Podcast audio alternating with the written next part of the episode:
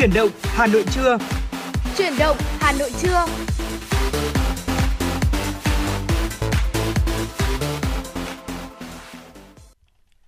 Võ Nam mến chào buổi trưa quý vị thính giả. Như vậy là nhạc hiệu của chủ động Hà Nội đã vang lên.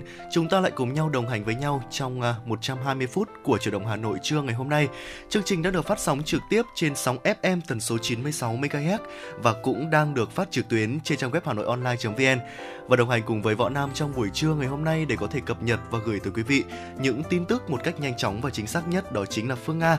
À, và hy vọng rằng là những tin tức chúng tôi cập nhật và gửi tới quý vị sẽ được quý vị tương tác và đón nhận nhiệt tình với chúng tôi qua hai kênh.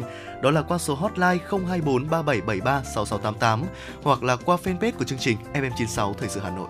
Vâng, một ngày làm việc của quý vị ờ, trôi qua như thế nào? Buổi sáng ờ, với một cái thời tiết nó mưa nhẹ nhẹ một chút và lạnh hơn khá là rõ ràng thì không biết rằng là công việc của quý vị có gặp cái ờ, khó khăn gì không? Hành trình di chuyển có những câu chuyện nào muốn chia sẻ thêm với lại các quý vị thính giả khác đang lắng nghe truyền động Hà Nội thì cũng đừng quên.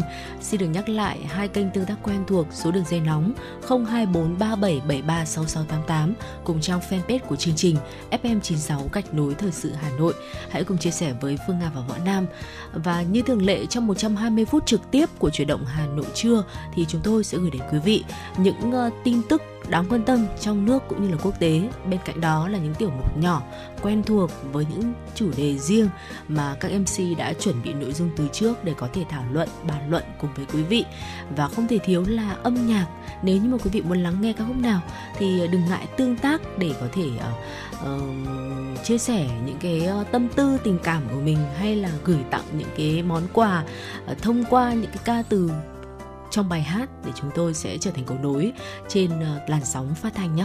Dạ vâng ạ, và ngay bây giờ thì ngay những giây phút đầu tiên của truyền động Hà Nội trưa ngày hôm nay thì chúng tôi cũng nhận được một yêu cầu âm nhạc của vị thính giả có đuôi số điện thoại là 670 gửi ừ. về cho chương trình và hãy cùng với chúng tôi tận hưởng những giai điệu của ca khúc Cô đơn trên sofa trước khi đến với những nội dung tiếp theo của chương trình.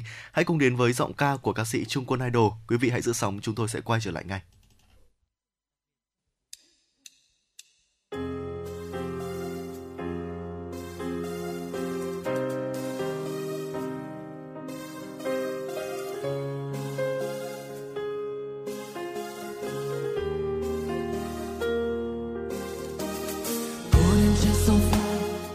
Tim như tan ra dẫn lối em trôi theo một khúc ca buồn.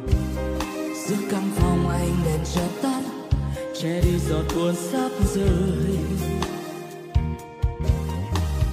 cô đơn trên sofa, sao em yêu anh ta? Chẳng phải em yêu anh hơn cả em mà. Cho thanh xuân này chợt tắt, trên mi giọt nước mắt rơi nào là tình chẳng mơ phai tan năm một ngày vẫn trôi, đôi môi em phai màu nắng. Nếu không anh thì em có buồn. Hóa ra chỉ mình anh đáng thương. Đừng buông lời hứa rồi lại vờ rằng dường như ta đã quên. Đừng tìm đến anh, sẽ từng từ sau lại đi. Nắng xuyên qua hàng mi rối bời. Giúp tim anh vài giây cuối thôi.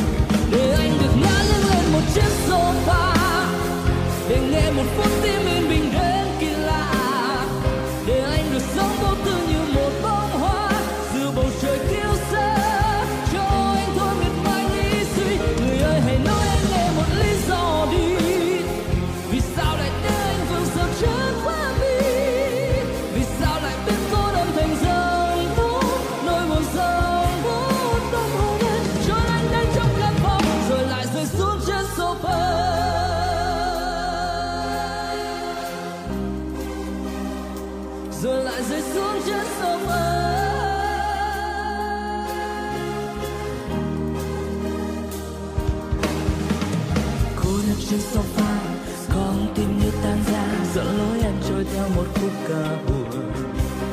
Giữa căn phòng anh đèn chợt tắt, che đi giọt buồn sắp rơi. Cô đến trên sofa, sao em yêu anh ta? Chẳng phải em yêu anh hơn cả em mà để cho thanh xuân này chợt tắt, trên mi giọt nước mắt rơi.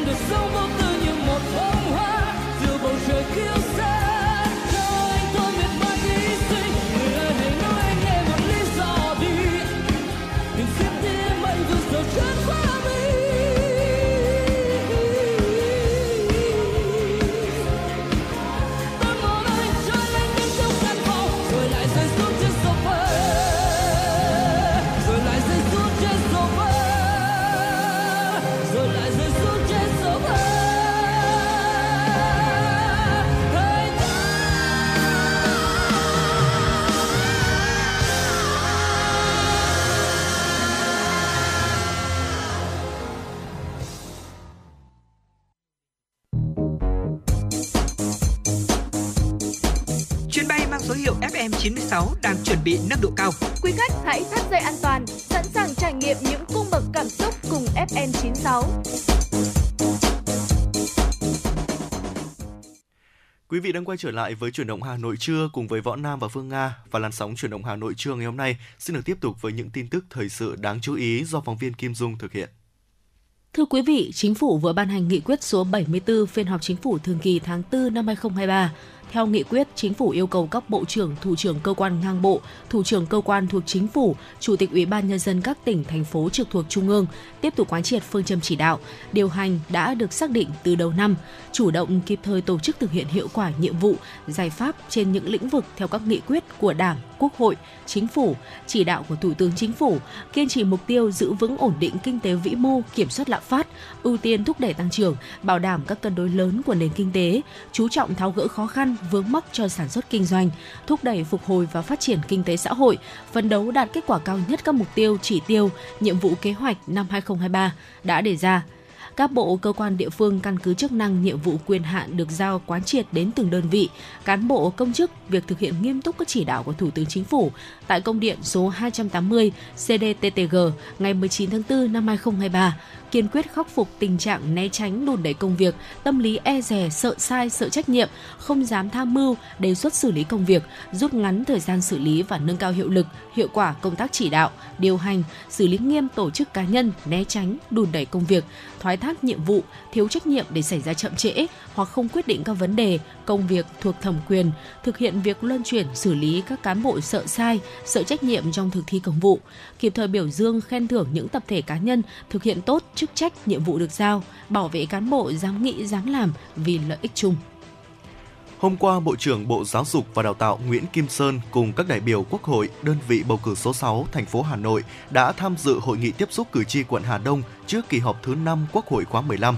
Tại hội nghị, đại diện cử tri 17 phường trên địa bàn quận Hà Đông đã gửi tới đại biểu Quốc hội các kiến nghị liên quan đến công tác chống tham nhũng, bổ nhiệm cán bộ, cải tạo các công trình thoát nước, cấp đất dịch vụ cho những người dân bị thu hồi đất để thực hiện các dự án, vấn đề ô nhiễm sông Nhuệ, vấn đề xây dựng nhà ở tại khu đô thị Thanh Hà, vấn đề giáo viên công tác tại các vùng khó khăn.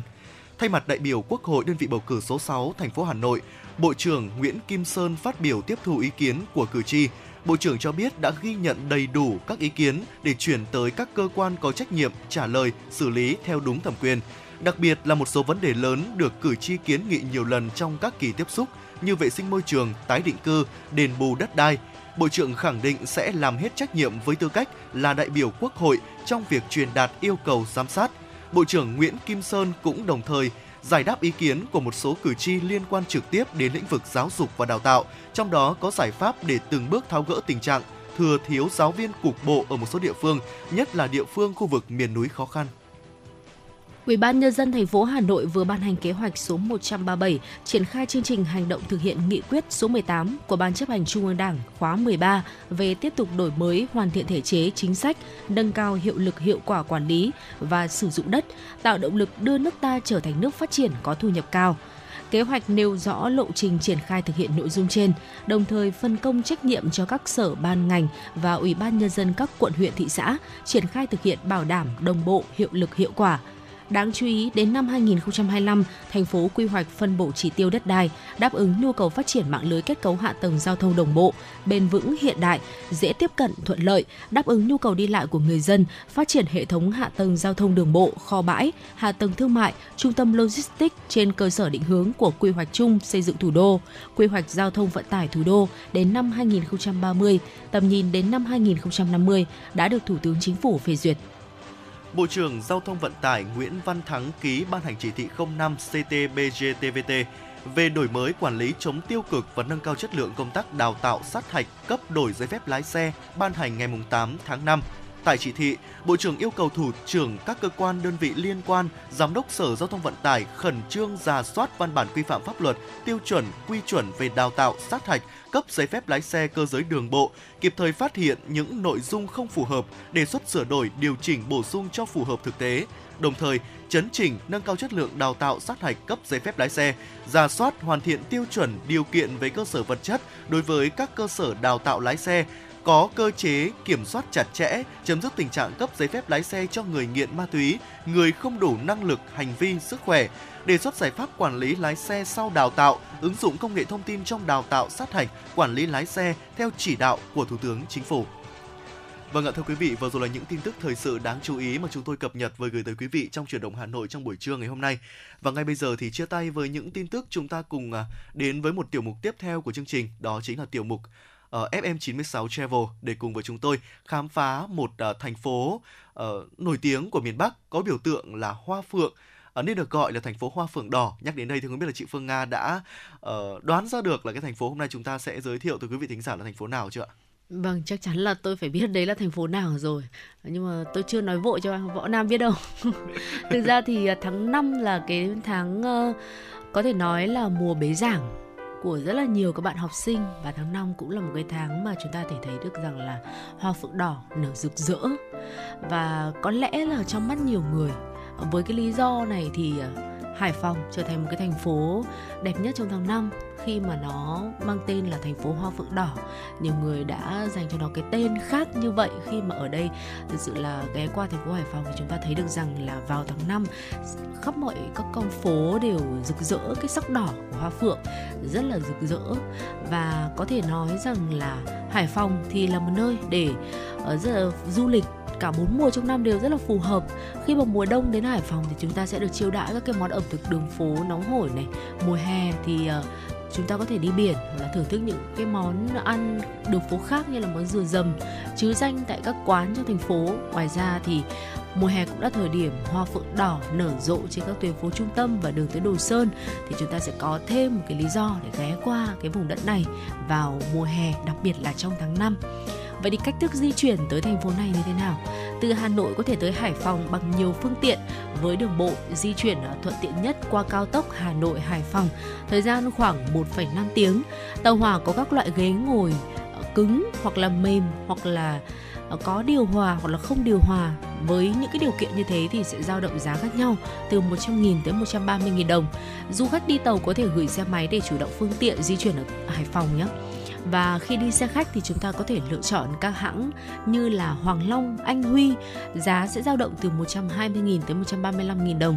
Chọn xe limousine ờ, để có cái sự riêng tư và dịch vụ đưa trả cho khu vực nội thành thì chúng ta có thể chọn Hải Phòng Travel.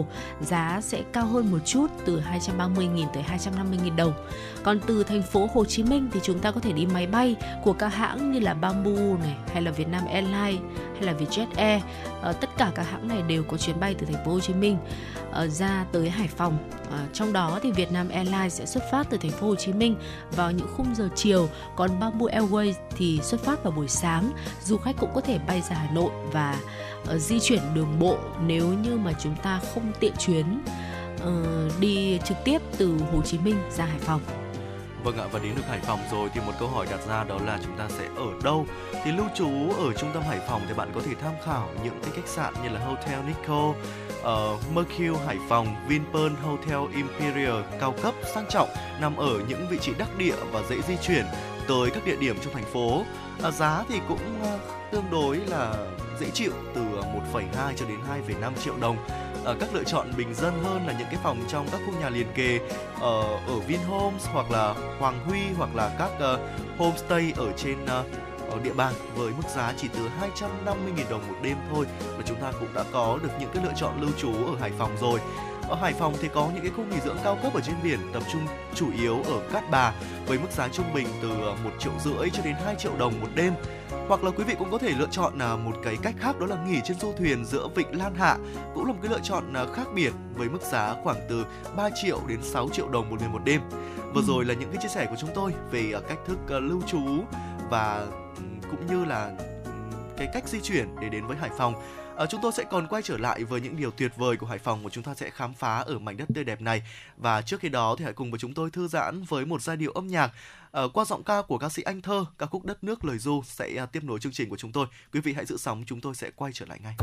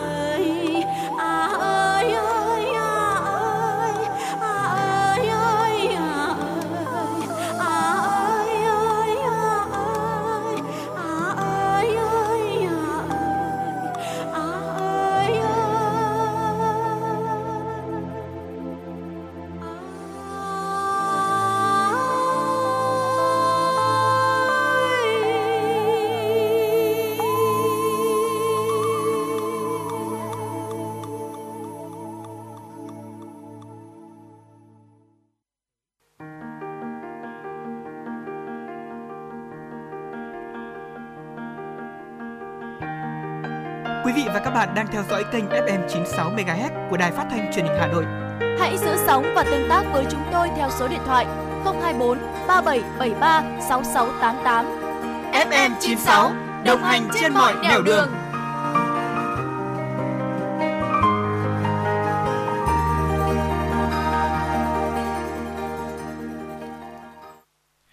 Quý vị thính giả thân mến, vừa rồi là một sáng tác của nhạc sĩ Văn Thành Nho qua giọng ca của ca sĩ Anh Thơ, ca khúc Đất nước lời du. Quay trở lại với FM96 Travel, chúng ta cùng tiếp tục khám phá mảnh đất Hải Phòng. Vậy thì ờ, đến Hải Phòng chúng ta sẽ đi khám phá những địa điểm nào đây thưa quý vị? Đầu tiên, một địa điểm không thể bỏ qua. Địa điểm check-in đầu tiên dành cho du khách lựa chọn là đi tàu hỏa từ Hà Nội xuống Hải Phòng, đó chính là ga Hải Phòng. Ở nhà ga in đậm dấu ấn kiến trúc của người Pháp và được coi là một trong những nhà ga xe lửa đẹp nhất mà người Pháp để lại ở Việt Nam. Vậy nên là nếu quý vị lựa chọn cái hành trình di chuyển là đi từ ờ, Hà Nội đến Hải Phòng bằng ờ, tàu hỏa thì ờ, ga tàu hỏa ở ga Hải Phòng là một trong những cái lựa chọn mà quý vị không nên bỏ qua. Ừ, và bên cạnh đó thì nhà hát thành phố cũng là một công trình mà thành phố này rất tự hào. Nhà hát thành phố Hải Phòng được xây dựng vào năm 1904 trên nền một khu chợ cũ của làng cổ An Biên và hoàn thành vào năm 1912. Công trình này thì được làm theo nguyên mẫu nhà hát Paris, nguyên vật liệu xây dựng mang từ Pháp sang, việc thi công do thợ và nhân công Việt Nam thực hiện dưới sự chỉ đạo của kiến trúc sư người Pháp. Thời Pháp thuộc thì nhà hát lớn là nơi sinh hoạt chính trị, văn hóa của người Pháp và những người bản xứ giàu có. Chỉ những người gánh hát từ Pháp sang hoặc là những gánh hát nổi tiếng trong nước thì mới được biểu diễn tại đây và chỉ có người giàu có thì mới đủ tiền để mua vé vào xem. À, tới hiện nay thì đây là biểu tượng du lịch của thành phố Hải Phòng nằm ở trung tâm thường xuyên diễn ra các hoạt động văn nghệ và là tụ điểm hẹn hò của những à, bạn trẻ vào buổi tối. Vâng ạ, bên cạnh đó thì à, Hải Phòng không chỉ được mệnh danh là thành phố của hoa phượng đỏ mà còn được mệnh danh là thành phố của những cây cầu nữa Vâng ạ. Ừ. Hải Phòng thì à, đặc biệt là có những cây cầu mà mang nhiều cái dấu ấn đối với những cái du khách thập phương. À, những cái cầu cây cầu này đặc biệt đẹp hơn khi mà về đêm. À, ví dụ như là cầu Bính bắc qua sông Cấm này, à, nối nội thành Hải Phòng với huyện Thủy Nguyên và đi Quảng Ninh, thiết kế theo đường cong tạo một cái dáng kiến trúc và thẩm mỹ rất là tuyệt vời. Ở cũng bắc qua sông Cấm thì cầu Hoàng Văn Thụ với kiến trúc là biểu tượng cánh chim biển, nối liền hai quận là Hồng Bàng và Ngô Quyền với huyện Thủy Nguyên. Cầu Hoàng Văn Thụ thì được thắp sáng ban đêm với hệ thống đèn led nghệ thuật phối hợp với nhiều sắc màu nên là du khách à, và người dân sẽ thường tới đây để hóng gió và chụp ảnh. Cầu quay xe lửa bắc qua sông Tam Bạc được người Pháp khởi công xây dựng vào những năm 1901. Cầu được thiết kế có nhịp cầu giữa, có thể quay ngang 90 độ dọc theo bờ sông để tàu thuyền không gặp bất kỳ trở ngại nào khi qua lại trên sông. Cây cầu đường bộ với nhiều sắc màu được xây dựng thêm các phương, để các phương tiện có thể di chuyển một cách dễ dàng hơn khi mà qua cây cầu này. Ở cây cầu mới nhất đó chính là cầu rào được ờ, xây lại. Đỉnh cầu sẽ gắn ba bông hoa phượng đỏ bằng thép là biểu tượng của thành phố Hải Phòng. Là nếu quý vị có dịp đến với Hải Phòng thì đừng quên nhé, hãy check in những cái bức ảnh tuyệt vời bên những cây cầu của Hải Phòng. Ừ. Và tuyệt tình cốc ạ, tuyệt tình cốc cũng là một uh, nơi uh, có thể chúng ta có thể là dành thời gian để ghé qua khi mà đến với Hải Phòng. Hồ nước ở Hải Phòng được các bạn trẻ ví như là tuyệt tình cốc bởi là màu nước xanh lạ mắt và bao bọc bởi núi đá vôi. Hồ nước này thì nằm ở thôn Trại Sơn, xã An Sơn, huyện Thủy Nguyên. Ở nơi đây trước kia có tên là Hồ Cổ Yếm cơ, ở nổi bật với màu xanh ngắt bao trùm khắp không gian rộng lớn với diện tích khoảng 20 hecta. Độ đậm nhạt của màu xanh thay đổi nhiều lần trong ngày, tùy thuộc vào mây trời. Đó là một cái nét à, khá thú vị của uh, hồ nước ở Hải Phòng và được ừ, người ta ví von với cái tên là Tuyệt Tình Cốc. Bên cạnh đó thì chắc chắn là nếu như mà chúng ta muốn ghé uh, qua vùng biển đi biển chơi biển thì có thể lựa chọn Đồ Sơn là một cái nơi mà đã nổi tiếng rất là lâu năm rồi. Ở khu du lịch Đồ Sơn thì chia làm 3 khu, trong đó có khu 2 là chuyên để tắm biển, khu 1 để ăn uống và đi dạo. Dọc đường ven biển thì du khách có thể tham quan chùa Hang, được lưu truyền là nơi đầu tiên Phật giáo du nhập vào Việt Nam, hay là đền Ngọc Hoàng, đền Vạn Ngang. Với những ai mà chúng ta yêu thích ờ, văn hóa tâm linh, du lịch tâm linh thì chúng ta hoàn toàn có thể kết hợp là đi thăm thú thêm những cái đền chùa này chùa tháp tường long cũng là một nơi uh, chúng ta có thể ghé qua nằm ở đỉnh núi cao nhất Đồ Sơn. Từ đây có thể nhìn toàn cảnh vùng biển đẹp và đền Bà Đế trên đường tới Đồ Sơn cũng rất nổi tiếng thờ Trịnh Chúa Phu Nhân. Uh, đừng quên là ghé vào biệt thự Bảo Đại trên ngọn đồi với tầm nhìn ra bốn hướng lộng gió, mát mẻ ngay giữa mùa hè. Biệt thự bao phủ trong mùi hoa đại, tạo cảm giác dễ chịu khi mà tham quan. Chúng ta có thể thuê quần áo hoàng tộc để chụp ảnh ở đây với với cái mức chi phí cũng chỉ vào khoảng 30.000 tới 50.000 đồng thôi. Ở Đồ Sơn thì có các khu vui chơi và tham quan như là đồi rồng này, hòn dấu và casino. Nhìn từ bản đồ từ khu du lịch đồi rồng được thiết kế theo hình bông hoa phượng, biểu tượng của thành phố Hải Phòng. Dự án bao gồm tổ hợp vui chơi giải trí theo chủ đề Sơn Tinh Thủy Tinh, rộng gần 25 ha, quần thể sân golf 27 hố, tầm nhìn trọn mặt biển, hệ thống biển hồ Lagoon được lọc bởi công nghệ lọc nước hiện đại. Ở cát ở đây thì trắng mịn được vận chuyển từ Nha Trang vào. Ở ngoài những địa điểm trên thì đảo Cát Bà cũng đang là một viên ngọc đang lên đúng không ạ? Viên ngọc đang vâng tỏa sáng ở Hải Phòng của, mà chúng ta không thể bỏ qua để có thể tham quan các cái vịnh, đảo khỉ và ăn hải sản ở đây. Vâng ạ và nếu hành trình uh, du lịch của quý vị qua những địa điểm trên đã khiến quý vị cảm thấy uh, hơi đói bụng một tí thì đừng quên hành trình food tour của chúng tôi uh, ở Hải Phòng. Đầu tiên đó là bánh mì cay Hải Phòng, nổi tiếng nhất với các món ẩm thực đường phố thì du khách từ các tỉnh có thể lựa chọn food tour trong ngày để có thể thưởng thức những món ngon Hải Phòng như là bánh bánh bèo này, bánh đa cua này, bánh mì cay, dừa dầm, bún cá cay, ốc, ở uh, trà hoa cúc hay là món uh, bánh đúc tàu uh, rất là nhiều những cái món ẩm thực mà quý vị có thể lựa chọn để khám phá ở Hải Phòng. Bánh đúc ừ, tàu là một cái món nghe khá là lạ đúng không ạ với những người tỉnh khác à, thì món ăn này sẽ được gồm bánh đúc cắt nhỏ này, đu đủ cắt hạt lựu này, tôm, thịt rán kỹ, ăn rất là bùi. Sau đó chúng sẽ được chan cùng với một ít nước mắm giấm chua cay. à, bánh mì cay thì được nhiều người chọn làm mua quà uh, do cái món quà này nó dễ cầm theo cùng cái món quà này thì sẽ được uh, kẹp với pate trưng và chấm với uh, sốt chí trương cay nồng. À, một số gợi ý mà quý vị có thể ờ, ghé qua đó là ăn ờ, bún chả nem cua bể ở số 92 Trần Nhật Duật này, 32 Phan Bội Châu này, ăn bánh bèo ở số 41 Lê Đại Hành, bánh mì cay ở 28 Đinh Tiên Hoàng và 57 Lê Lợi. Đó là những cái địa chỉ mà quý vị thính giả đã gửi về cho chương trình. Quý vị có thể tham khảo ghé qua. Cũng đừng quên ăn thử ốc ở quán ờ, Thủy Dương ở số 263 Lạch Chay với đa dạng những cái loại ốc với các loại sốt trứng muối, bơ tỏi, xào me rất là ngon. À, buổi tối thì uh, cán một ít hạt hướng dương hoặc là hạt rẻ khi đang nhâm nhi một cốc trà cúc cũng là một trải nghiệm rất hải phòng. Và cái món trà cúc này sẽ được chúng tôi chia sẻ với quý vị qua tiểu mục khám phá ẩm thực ở phần sau của chương trình. Và ngay bây giờ thì chia tay với ờ, những thông tin chúng tôi vừa chuyển tới quý vị qua tiểu mục FM96 Travel. Chúng tôi cũng vừa nhận được một yêu cầu âm nhạc của vị thính giả có nick Facebook là Quân Trần uh, có yêu cầu âm nhạc ca khúc uh, Hào khí Việt Nam qua giọng ca của ca sĩ Phan Đình Tùng. Mời quý vị hãy cùng đón nghe. Hãy giữ sóng, chúng tôi sẽ quay trở lại với những tin tức thời sự cực kỳ hấp dẫn.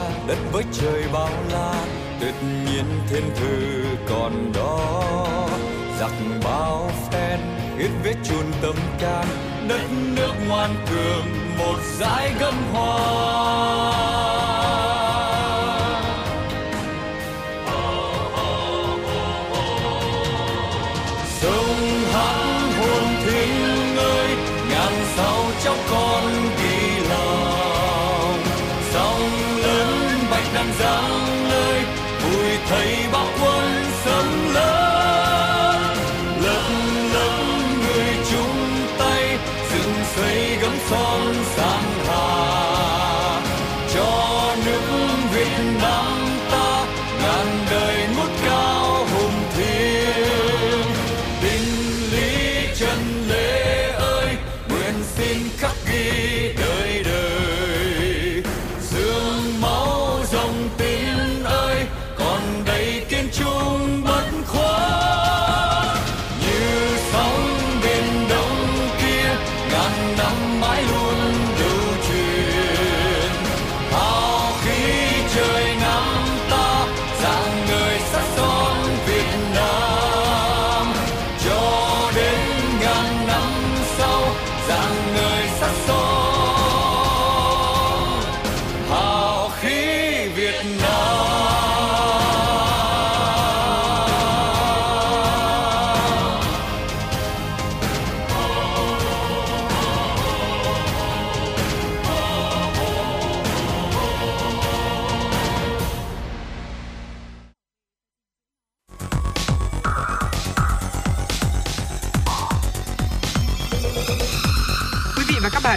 dõi kênh FM 96 MHz của đài phát thanh truyền hình Hà Nội. Hãy giữ sóng và tương tác với chúng tôi theo số điện thoại 024 3773 6688.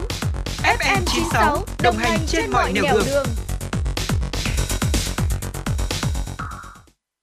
Quý vị và các bạn đang quay trở lại với truyền động Hà Nội trưa. Chương trình đã được phát trực tiếp trên sóng FM tần số 96 MHz và đang được phát trực tuyến trên trang web hanoionline.vn. Nếu quý vị bỏ lỡ chương trình của chúng tôi cũng có thể nghe lại trên à, trang web hanoionline.vn. Và ngay bây giờ thì làn sóng chuyển động Hà Nội trưa xin được tiếp tục với những tin tức thời sự quốc tế đáng chú ý do phóng viên Kim Dung thực hiện. Thưa quý vị, trong hai ngày mùng 7 và mùng 8 tháng 5, Thủ tướng Nhật Bản Fumio Kishida đã tới thăm Hàn Quốc nhằm mở ra một giai đoạn mới cho quan hệ song phương. Đây là chuyến thăm đầu tiên của một nhà lãnh đạo Nhật Bản tới xứ sở Kim Chi sau 12 năm căng thẳng liên quan tới vấn đề giải quyết bồi thường cho các nạn nhân Hàn Quốc bị cưỡng bức lao động trong thời chiến mà không có sự đóng góp của các công ty Nhật Bản. Chuyến thăm của Thủ tướng Fumio Kishida được cho là một bước đi nhằm đáp lại động thái tích cực từ Seoul. Ngay khi vừa đặt chân xuống thủ đô Hàn Quốc thì nhà lãnh đạo Nhật Bản đã lập tức đến nghĩa trang quốc gia Seoul đặt hoa viếng các binh sĩ Hàn Quốc đã hy sinh để bảo vệ đất nước. Theo giáo sư Lim Eun Jung thuộc Đại học Quốc gia Công Yu, đây là cử chỉ hòa giải đặc biệt của một nhà lãnh đạo Nhật Bản quyết tâm thiết lập một khởi đầu mới cho mối quan hệ Hàn Quốc Nhật Bản được hai bên thể hiện rõ ràng thông qua kết quả của hội đàm giữa tổng thống Hàn Quốc Yoon Suk Yeol và thủ tướng Fumio Kishida. Hai nhà lãnh đạo đã nhất trí rằng Hàn Quốc và Nhật Bản cần hợp tác chặt chẽ hơn nữa trong các chương trình nghị sự về an ninh, kinh tế và các vấn đề toàn cầu. Hai nhà lãnh đạo khẳng định việc cải thiện quan hệ Hàn Quốc Nhật Bản sẽ mang lại lợi ích to lớn cho người dân hai nước, đồng thời nhất trí quan ờ, hệ song phương sẽ phát triển lên tầm cao mới trong tương lai. Tính đến chiều hôm qua, Ủy ban bầu cử quốc gia Campuchia đã công nhận 11 đảng chính trị đủ điều kiện tham gia cuộc tổng tuyển cử vào tháng 7 tới. Theo quy định thì đây cũng là ngày cuối cùng trong khoảng thời gian 15 ngày đăng ký danh sách chính đảng và danh sách ứng cử viên tham gia bầu nghị sĩ quốc hội khóa 7 ở Campuchia. Người phát ngôn của Ủy ban bầu cử quốc gia Campuchia, Hang Pothea xác nhận cơ quan này đã tiếp nhận 20 bộ hồ sơ của các chính đảng cũng như danh sách ứng cử viên đăng ký tham gia bầu cử. Cơ quan này chính thức công nhận 11 chính đảng và danh sách ứng cử viên của các đảng trong cuộc bầu cử sắp tới, bao gồm Đảng Nhân dân Campuchia, Thanh niên Campuchia, Khmer Quốc gia đoàn kết pháp trị, Sức mạnh dân chủ, Quốc tịch Campuchia, Khmer là một, Khmer phát triển, Xã hội Dân chủ Tổ ong và Đảng Thống nhất Dân tộc Khmer. Theo ông Hang Pothea, Ủy ban bầu cử quốc gia Campuchia đang xem xét 9 bộ hồ sơ đăng ký của các chính đảng khác và dự kiến công bố kết quả trong 7 ngày kể từ thời điểm nhận hồ sơ. Theo quy định thì các đảng chưa có đủ điều kiện có thời hạn 5 ngày để điều chỉnh, bổ sung và hoàn thiện hồ sơ nhằm đáp ứng đủ yêu cầu. Ông Hang Puthia cho biết là trong số 20 chính đảng đã nộp hồ sơ đăng ký, có 9 đảng đăng ký ứng viên tham gia bầu cử tại 25 trên 25 khu vực bầu cử ở thủ đô Phnom Penh và các địa phương còn lại. Trung Quốc sẽ bảo vệ lợi ích của mình trong trường hợp Liên minh châu Âu EU quyết định áp đặt trừng phạt 7 công ty công nghệ Trung Quốc vì cung cấp thiết bị cho Nga. Đây là tuyên bố của người phát ngôn Bộ Ngoại giao Trung Quốc Uông Văn Bân trong cuộc họp báo ngày hôm qua. Ông Uông Văn Bân nêu rõ hành động như vậy của phía châu Âu sẽ làm suy yếu nghiêm trọng lòng tin và hợp tác giữa EU và Trung Quốc. Người phát ngôn Bộ Ngoại giao Trung Quốc nhấn mạnh việc hợp tác Trung Quốc-Nga không nhằm chống lại bên thứ ba nào và hai nước không chấp nhận sự can thiệp hoặc đe dọa. Trước đó, thì tờ Financial Times của Anh đưa tin EU đề xuất các biện pháp trừng phạt 7 công ty Trung Quốc với cáo buộc cung cấp thiết bị kỹ thuật cho Nga. Nga đã tăng cường các biện pháp an ninh cho lễ duyệt binh ngày chiến thắng mùng 9 tháng 5, trong khi một số thành phố khác đã phải hủy bỏ kế hoạch duyệt binh. Những căng thẳng mới giữa Ukraine và Nga xung quanh các cuộc tấn công bằng thiết bị bay không người lái vào những ngày đầu tháng 5 khiến giới chức Nga không thể không lo ngại về an ninh trong dịp kỷ niệm ngày chiến thắng phát xít Đức.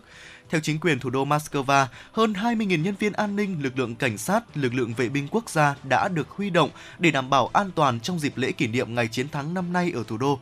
Mọi địa điểm đông người đều được kiểm tra bởi các đơn vị kỹ thuật đặc công và chó nghiệp vụ. Lực lượng an ninh Nga cũng tăng cường kiểm soát các cơ sở có khả năng hiện diện những người cư trú bất hợp pháp hoặc lưu trữ các mặt hàng bị cấm. Đặc biệt được chú ý là công tác an ninh tại lễ duyệt binh trên quảng trường đỏ. Quảng trường đỏ đã được đóng cửa không đón du khách trong 2 tuần. Ngay sau vụ tấn công bằng máy bay không người lái vào điện Kremlin vào dạng sáng mùng 3 tháng 5, chính quyền Moscow đã ban hành lệnh cấm các phương tiện bay không người lái bay qua thành phố, ngoại trừ những phương tiện cần thiết cho nhu cầu quốc gia.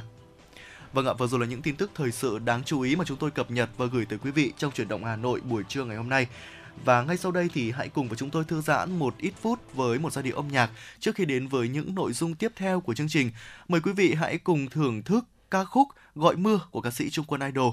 Mời quý vị hãy cùng thưởng thức và chúng tôi sẽ quay trở lại ngay.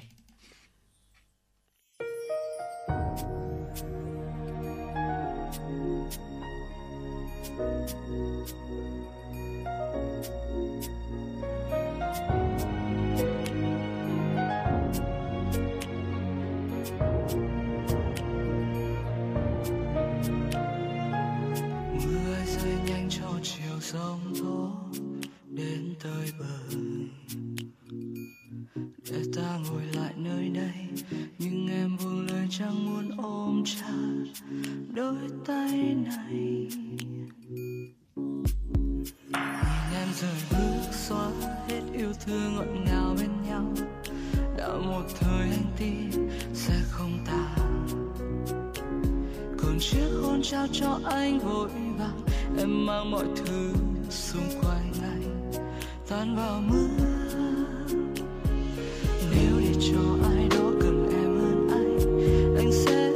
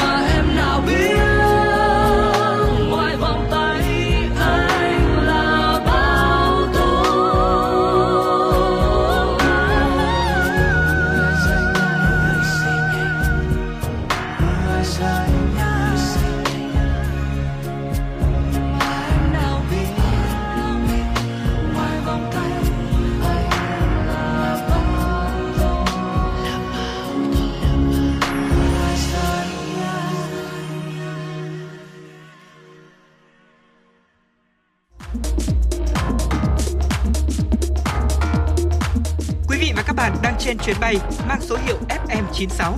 Hãy thư giãn, chúng tôi sẽ cùng bạn trên mọi cung đường. Hãy giữ sóng và tương tác với chúng tôi theo số điện thoại 024 3773 6688.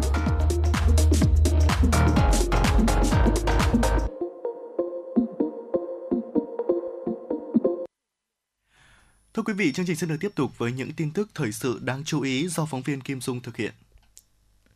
Thưa quý vị, kể từ đầu năm 2023 tới nay, Ngân hàng Nhà nước đã mua khoảng 6 tỷ đô la Mỹ. Điều này đồng nghĩa với việc Ngân hàng Nhà nước đưa tiền ra nền kinh tế cùng với các kênh khác của chính sách tiền tệ. Tại phiên thường kỳ của chính phủ mới đây, Thống đốc Ngân hàng Nhà nước Nguyễn Thị Hồng cho biết, điều hành chính sách tiền tệ tiếp tục chủ động, linh hoạt, phù hợp với diễn biến thị trường. Từ đầu năm 2023 tới nay, Ngân hàng Nhà nước đã mua khoảng 6 tỷ đô la Mỹ để tăng dự trữ ngoại hối. Theo Thống đốc Nguyễn Thị Hồng, trong 4 tháng đầu năm, bối cảnh kinh tế thế giới tiếp tục diễn biến phức tạp, kinh tế thế giới phục hồi không chắc chắn, tiềm ẩn rủi ro suy thoái kinh tế, rủi ro ngân hàng khiến các ngân hàng trung ương chậm lại đà tăng lãi suất, chỉ số đô la Mỹ hạ nhiệt, đan xen thuận lợi khó khăn tác động tới nền kinh tế, tiền tệ trong nước. Để ổn định thị trường tiền tệ ngoại hối, Thống đốc Nguyễn Thị Hồng thông tin, Ngân hàng Nhà nước theo dõi sát tình hình, chủ động điều hành trên cơ sở kết hợp các công cụ chính sách tiền tệ với điều hành linh hoạt tỷ giá trung tâm. Kết quả cho thấy về cơ bản, tỷ giá được ổn định, Ngân hàng Nhà nước mua khoảng 6 tỷ đô la Mỹ từ đầu năm đến nay. Tình trạng mua bán sử dụng hóa đơn điện tử bất hợp pháp gây thất thu ngân sách nhà nước, làm mất sự cạnh tranh bình đẳng giữa các doanh nghiệp.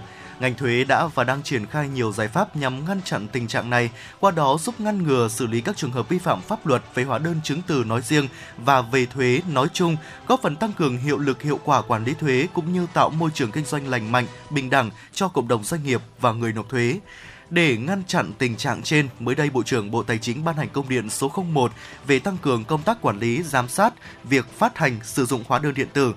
Tổng cục Thuế đã ban hành chỉ thị số 01 về việc tăng cường các biện pháp giả soát, kiểm tra hóa đơn nhằm ngăn chặn gian lận trong việc sử dụng hóa đơn. Tổng cục Thuế cũng vừa đề nghị Bộ Thông tin và Truyền thông chỉ đạo các đơn vị có liên quan phối hợp với cơ quan thuế để ngăn chặn, gỡ bỏ, xử lý các website có dấu hiệu thông tin quảng cáo mua bán hóa đơn trên không gian mạng. Đáng chú ý, ngành thuế đã triển khai hệ thống phân tích cơ sở dữ liệu và quản lý hóa đơn điện tử. Việc chính thức đưa vào vận hành triển khai hệ thống này sẽ giúp cơ quan thuế tập trung thực hiện ra soát, phân tích để kịp thời phát hiện những dấu hiệu rủi ro trong phát hành hóa đơn điện tử. Thị trường hàng hóa tiếp tục đóng cửa tuần giao dịch rất sôi động. Thông tin từ Sở Giao dịch Hàng hóa Việt Nam MXV cho biết, toàn thị trường ghi nhận đến 8 mặt hàng có mức biến động trên 5%. Mặc dù ba nhóm nông sản, nguyên liệu công nghiệp và kim loại đồng loạt đón nhận ờ, lực mua rất là tích cực, tuy nhiên sức em sức ép bán rất mạnh từ nhóm năng lượng đã kéo chỉ số MXV Index chốt tuần giảm 1,05% xuống còn 2.228 điểm. Tuy nhiên, với ưu thế của thị trường giao dịch T0, dòng tiền đầu tư vẫn tiếp tục gia tăng trong tuần vừa qua. Giá trị giao dịch toàn sở trung bình đạt 4.000 tỷ đồng mỗi phiên, tăng hơn 14% so với tuần trước đó. Thưa quý vị, đến nay cả nước có 29 tỉnh trồng mắc ca với tổng diện tích khoảng 20.000 ha, tập trung chủ yếu tại hai vùng là Tây Bắc và Tây Nguyên, diện tích cho thu hoạch khoảng 7.000 ha, sản lượng ước đạt gần 9.000 tấn hạt tươi một năm. Thị trường tiêu thụ sản phẩm mắc ca chủ yếu là ở trong nước và một số nước như Nhật Bản, Hàn Quốc và Trung Quốc. Theo Bộ Nông nghiệp và Phát triển Nông thôn, nhu cầu tiêu thụ sản phẩm mắc ca trên thế giới ngày càng tăng. Dự báo đến năm 2025, thị trường sẽ cần khoảng 220.000 tấn hạt tấn nhân, tương đương với 580.000 tấn hạt tươi. Dư địa mở rộng thị phần xuất khẩu của Macca tại thị trường Nhật Bản, Hàn Quốc, Trung Quốc, Mỹ, Hà Lan, Đức còn lớn. Theo báo cáo thống kê của các địa phương, năm 2022, tổng sản lượng hạt Macca cả nước ước đạt khoảng 9.000 tấn, trong đó khu vực Tây Bắc ước đạt 1.600 tấn, khu vực Tây Nguyên đạt hơn 6.600 tấn, các tỉnh vùng khác ước đạt 396 tấn. Ngành sản xuất chế biến Macca ở nước ta thời gian qua đã thu được những kết quả tích cực. Macca tăng nhanh về diện tích và sản lượng, tạo việc làm, tăng thu nhập cho người sản xuất, góp phần thúc đẩy phát triển kinh tế xã hội và bảo vệ môi trường, đặc biệt là địa bàn miền núi, vùng sâu, vùng xa, vùng đồng bào dân tộc thiểu số. Vâng thưa quý vị, vừa rồi là những tin tức thời sự mà chúng tôi cập nhật và gửi tới quý vị trong chuyển động Hà Nội buổi trưa ngày hôm nay. Ngay bây giờ thì chúng ta cùng đến với ờ, một nội dung tiếp theo. Uh, qua tiểu mục khám phá ẩm thực cùng với chuyển động Hà Nội trưa ngày hôm nay như đã hứa ở phần đầu của chương trình, chúng ta cùng khám phá thức uống trà cúc, một cái thức uống rất là quen thuộc của người Hải Phòng. Không biết là chị Phương Nga đã có cơ hội để thưởng thức ờ, uh, trà cúc Hải Phòng chưa ạ? Ờ, hơi tiếc một chút là tôi vẫn chưa được uh, uống thử cái loại trà này. Uh, không biết rằng là những cái uh, đặc điểm nào của trà cúc để mà khiến nó trở thành một thức quà thân quen của người Hải Phòng đây? Ừ, vâng ạ, nếu Hội An nổi tiếng với uh, trà mót ừ. thì trà cúc là một cái đồ uống đặc trưng mà không thể thiếu của người Hải Phòng. À, khó có thể biết được chính xác là thức uống bình dân này có mặt tại Hải Phòng từ khi nào. À, thế nhưng mà từ lâu thì trà cúc đã trở thành một cái thứ đặc sản được ừ. mọi người yêu thích, thậm chí là còn được người Hải Phòng ưa chuộng hơn cả cà phê nữa. Ừ. Người Hải Phòng thì thường dùng hoa cúc trắng hoặc là hoa cúc vàng, bông nhỏ khi bắt đầu nở ở độ thu sang và sau khi hái về thì hoa cúc sẽ được loại bỏ những cái bụi bẩn, sau đó sẽ đem đi sấy khô. Hoa cúc khô được lấy chủ yếu từ một làng thuộc tỉnh Hải Dương, sau đó đem sao thêm lần nữa, ở đảo thật đều tay trên lửa nhỏ li ti để hoa không bị cháy và khét. Ờ, và trước khi hãm trà thì hoa cúc sẽ phải được rửa thật là sạch để ráo nước cùng với táo đỏ, cam thảo, đường phèn hay là mật ong nữa. Những cái nguyên liệu này cũng được lựa chọn rất là kỹ để có thể có được một ờ, thành phẩm đạt chất lượng tốt. Trà cúc ngon, ngả màu vàng đậm, hương thơm dịu. Ở một cốc trà cúc đúng điệu thì phải uh, chuẩn ngũ vị, có vị đắng ngọt nơi đầu lưỡi nhưng thanh tao của hoa cúc này, vị thơm của thảo mộc, vị chát nhẹ của trà, ừ. vị chua dịu của quất, vị ngọt thanh của mật ong. Tất cả những cái nguyên liệu ấy thì hòa quyện và tan nơi đầu lưỡi ngay khi vừa uống thì thực khách có thể cảm nhận được uh, cái vị đắng nhẹ uh, xong càng uống thì càng thấy ngọt và càng uống thì càng thấy uh, đượm vị thơm của hoa cúc Ừ. Và tôi cũng đã từng nghe rằng là trà cúc mà ngon ấy thì nó sẽ có một cái thành phẩm màu nâu đậm này và thả thêm một vài lát táo đỏ nữa. Và trà cúc thì là thức uống tao nhã bổ dưỡng, giúp thư giãn, giải nhiệt và ngủ ngon hơn. Theo đông y thì hoa cúc có vị ngọt, hơi đắng, tính mát, có tác dụng thanh nhiệt, giải độc, giải cảm, giảm uh, giáng hỏa, mắt gan và làm sáng mắt. Ở ngoài ra hoa cúc thì còn rất tốt cho những người mà chúng ta đang bị cao huyết áp hoặc là có triệu chứng mất ngủ, người mà nóng bứt rứt khó chịu, tinh thần bị căng thẳng, tính tình nóng nảy, dễ cáu gắt, khó tập trung, đặc biệt là trong cái thời tiết mùa hè mà nắng gay gắt thì chắc chắn là chúng ta sẽ uh, có thể là lưu ý là tìm đến một cái ly trà cúc để mà có thể gọi là giải tỏa cái nóng ở trong người. Uh, bởi vậy là uống trà hoa cúc thường xuyên được xem như một cái liều thuốc tự nhiên để có thể điều trị những cái chứng bệnh của cơ thể. Ờ, trà cúc khi mà uống lạnh hay là uống nóng thì đều có những cái vị ngon riêng cả. Mùa hè thì uh, trời nóng rực um, thì uh, có lẽ rằng là chúng ta sẽ hợp để uống cho mình một cái ly trà cúc mát lạnh hơn. Uh, cùng với lại cái đĩa cốc dầm muối ớt bên những người bạn những câu chuyện thì thực sự là nó là một cái sự kết hợp rất là đặc trưng của Hải Phòng mà người ta đang rất là ưa chuộng ờ, thực sự là những cái thứ quà nó rất là dân dã nhưng mà nó lại là đặc trưng nó lại là những cái chất riêng của Hải Phòng thì thực sự là đó là một cái điều mà có lẽ nếu như chúng ta được trải nghiệm vâng. thì thể hiện được rằng là chúng ta đã uh, biết được khám phá ra được cái hồn của cái thành phố này. Ừ ở những cái ngày đầu đông thì uh, thực khách lại chọn uống trà cúc hãm nóng quý vị ạ để có ừ. thể được hít hà cái hương vị nồng ấm từ tách trà tỏa ra một cái làn khói nghi ngút. Không thể thiếu được những cái đĩa hạt rẻ rang nóng bùi bùi ngọt ngọt.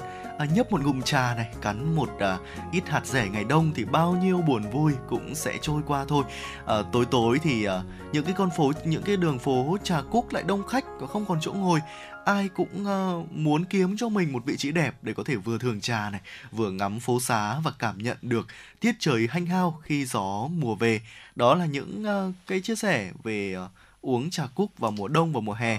À, có rất nhiều những con phố ở Hải Phòng gắn liền với trà hoa cúc quý vị ạ. Quý vị có thể ghé qua Phan Bội Châu này, Minh Khai này, Đinh Tiên Hoàng. Ở trà cúc không chỉ là một thức uống mà còn gắn với những buổi họp mặt, những vui buồn kỷ niệm. Quán trà cúc còn là những cái điểm hẹn của rất nhiều người Hải Phòng uh, đi xa mỗi lần về thăm nhà được gặp lại những người bạn cũ để có thể bớt nhớ một thức quà thân quen của người Hải Phòng. Và vừa rồi là những chia sẻ về một ờ, uh, thức quà của Hải Phòng rất đặc biệt trà cúc. Và quý vị hãy giữ sóng chúng tôi sẽ quay trở lại sau một giai điệu âm nhạc sau đây. Mời quý vị cùng uh, đón nghe ca khúc viết cho con qua sự sáng tác và thể hiện của Xuân Đức.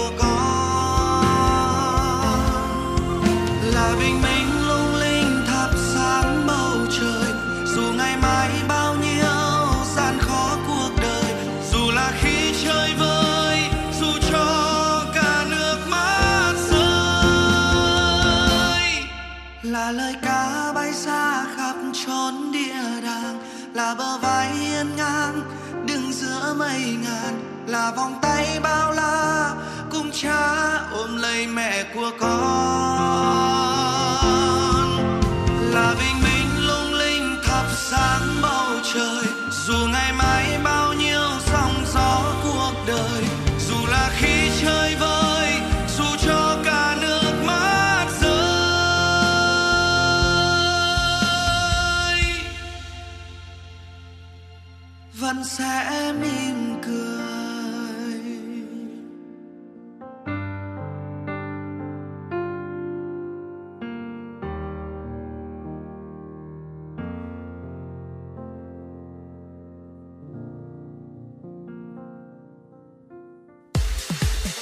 vị và các bạn đang trên chuyến bay mang số hiệu FM96. Hãy thư giãn, chúng tôi sẽ cùng bạn trên mọi cung đường. Hãy giữ sóng và tương tác với chúng tôi theo số điện thoại 024 3773 6688. Thưa quý vị, bây giờ là 11 giờ theo đồng hồ phòng thu của chúng tôi và chúng ta sẽ cùng tiếp tục chương trình chuyển động Hà Nội trưa nay với những tin tức trong nước đáng quan tâm. Sáng nay, mùng 9 tháng 5, phiên họp thứ 23 của Ủy ban Thường vụ Quốc hội chính thức khai mạc. Phiên họp này sẽ cho ý kiến về nhiều nội dung quan trọng. Chủ tịch Quốc hội Vương Đình Huệ tham dự, phát biểu khai mạc và cùng các phó chủ tịch Quốc hội thay phiên điều hành nội dung phiên họp. Cụ thể tại phiên họp này, Ủy ban Thường vụ Quốc hội sẽ xem xét cho ý kiến về các dự án luật gồm luật các tổ chức tín dụng sửa đổi, luật đất đai sửa đổi, luật sửa đổi, bổ sung một số điều của luật xuất cảnh, nhập cảnh của công dân Việt Nam và luật nhập cảnh, xuất cảnh, quá cảnh, cư trú của người nước ngoài tại Việt Nam đồng thời cho ý kiến về dự thảo nghị quyết sửa đổi, bổ sung nghị quyết số 85/2014 QH13 ngày 28 tháng 11 năm 2014 về việc lấy phiếu tín nhiệm, bỏ phiếu tín nhiệm đối với người giữ chức vụ do Quốc hội, Hội đồng Nhân dân bầu hoặc phê chuẩn, đồng thời xem xét việc bổ sung vào chương trình xây dựng luật pháp lệnh năm 2023 về các vấn đề kinh tế xã hội, Ủy ban Thường vụ Quốc hội cho ý kiến về báo cáo đánh giá bổ sung kết quả thực hiện nhiệm vụ phát triển kinh tế xã hội và ngân sách nhà nước năm 2022, tình hình triển khai thực hiện kế hoạch phát triển kinh tế xã hội và ngân sách nhà nước những tháng đầu năm 2023 báo cáo của chính phủ về kết quả thực hành tiết kiệm chống lãng phí năm 2022, báo cáo tài chính nhà nước và quyết toán ngân sách nhà nước năm 2021. Cũng tại phiên họp này, Ủy ban Thường vụ Quốc hội cho ý kiến về việc chuẩn bị dự thảo nghị quyết của Quốc hội về thí điểm một số cơ chế chính sách đặc thù phát triển thành phố Hồ Chí Minh, xem xét báo cáo công tác dân nguyện của Quốc hội tháng 4 năm 2023, xem xét quyết định việc bổ sung mua bù hóa chất sát trùng dự trữ quốc gia, Ủy ban Thường vụ Quốc hội cũng sẽ tham gia ý kiến về dự thảo báo cáo tổng hợp ý kiến, kiến nghị của cử tri và nhân dân gửi đến kỳ họp thứ 5 Quốc hội khóa 15, cho ý kiến về báo cáo kết quả giám sát việc giải quyết, trả lời kiến nghị của cử tri gửi đến kỳ họp thứ tư Quốc hội khóa 15, đồng thời xem xét thông qua dự thảo nghị quyết của Ủy ban Thường vụ Quốc hội về việc sắp xếp các đơn vị hành chính cấp huyện, cấp xã trong giai đoạn 2023-2030 và nhiều nội dung quan trọng khác.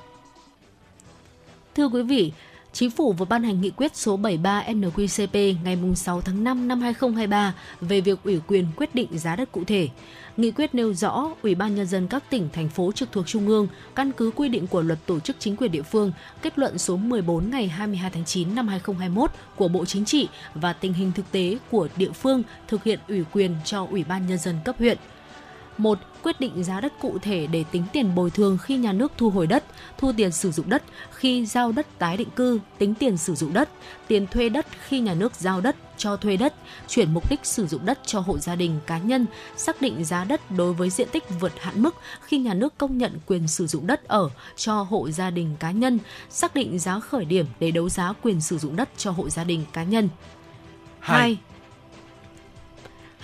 Quyết định thành lập hội đồng thẩm định giá đất, thành viên hội đồng bao gồm Chủ tịch Ủy ban nhân dân cấp huyện làm chủ tịch hội đồng và lãnh đạo cơ quan tài chính cấp huyện làm thường trực hội đồng, lãnh đạo cơ quan tài nguyên và môi trường, các cơ quan chuyên môn cấp huyện có liên quan và lãnh đạo Ủy ban nhân dân cấp xã nơi có đất, tổ chức có chức năng tư vấn xác định giá đất hoặc chuyên gia về giá đất và các thành viên khác do Ủy ban nhân dân cấp huyện quyết định. Phòng Tài nguyên và Môi trường cấp huyện giúp Ủy ban nhân dân cấp huyện trong việc tổ chức xác định giá đất.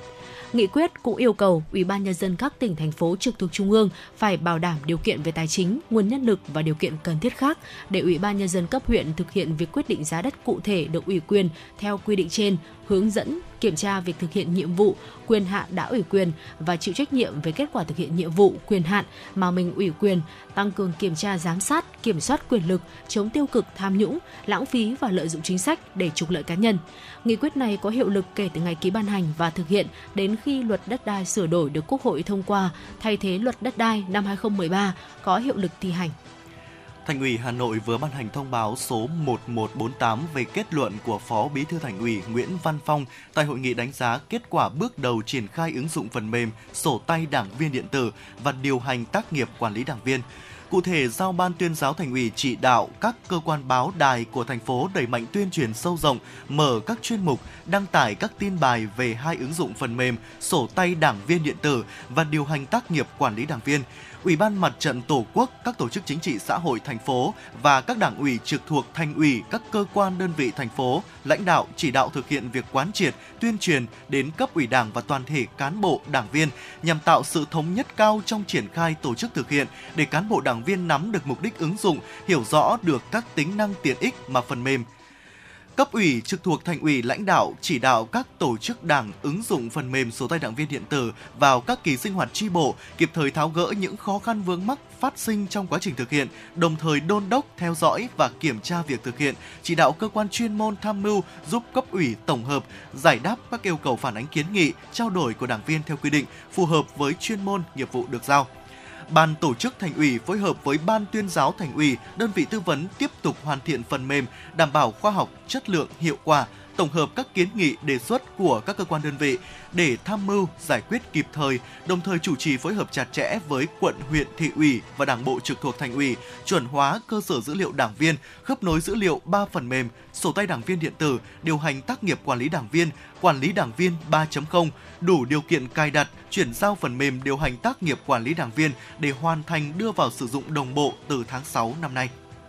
Chiều qua, các đại biểu Quốc hội thuộc đơn vị bầu cử số 2 đoàn đại biểu Quốc hội thành phố Hà Nội đã tiếp xúc cử tri huyện Đông Anh trước kỳ họp thứ 5.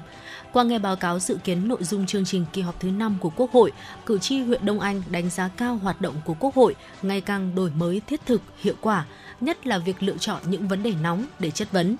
Tại hội nghị tiếp xúc, cử tri Đông Anh kiến nghị các đại biểu Quốc hội cần nêu cao trách nhiệm trước cử tri trong quá trình xem xét thông qua dự án luật đất đai sửa đổi, phải bảo đảm thể chế hóa được quan điểm của Đảng về bảo đảm quyền lợi của người dân bị thu hồi đất.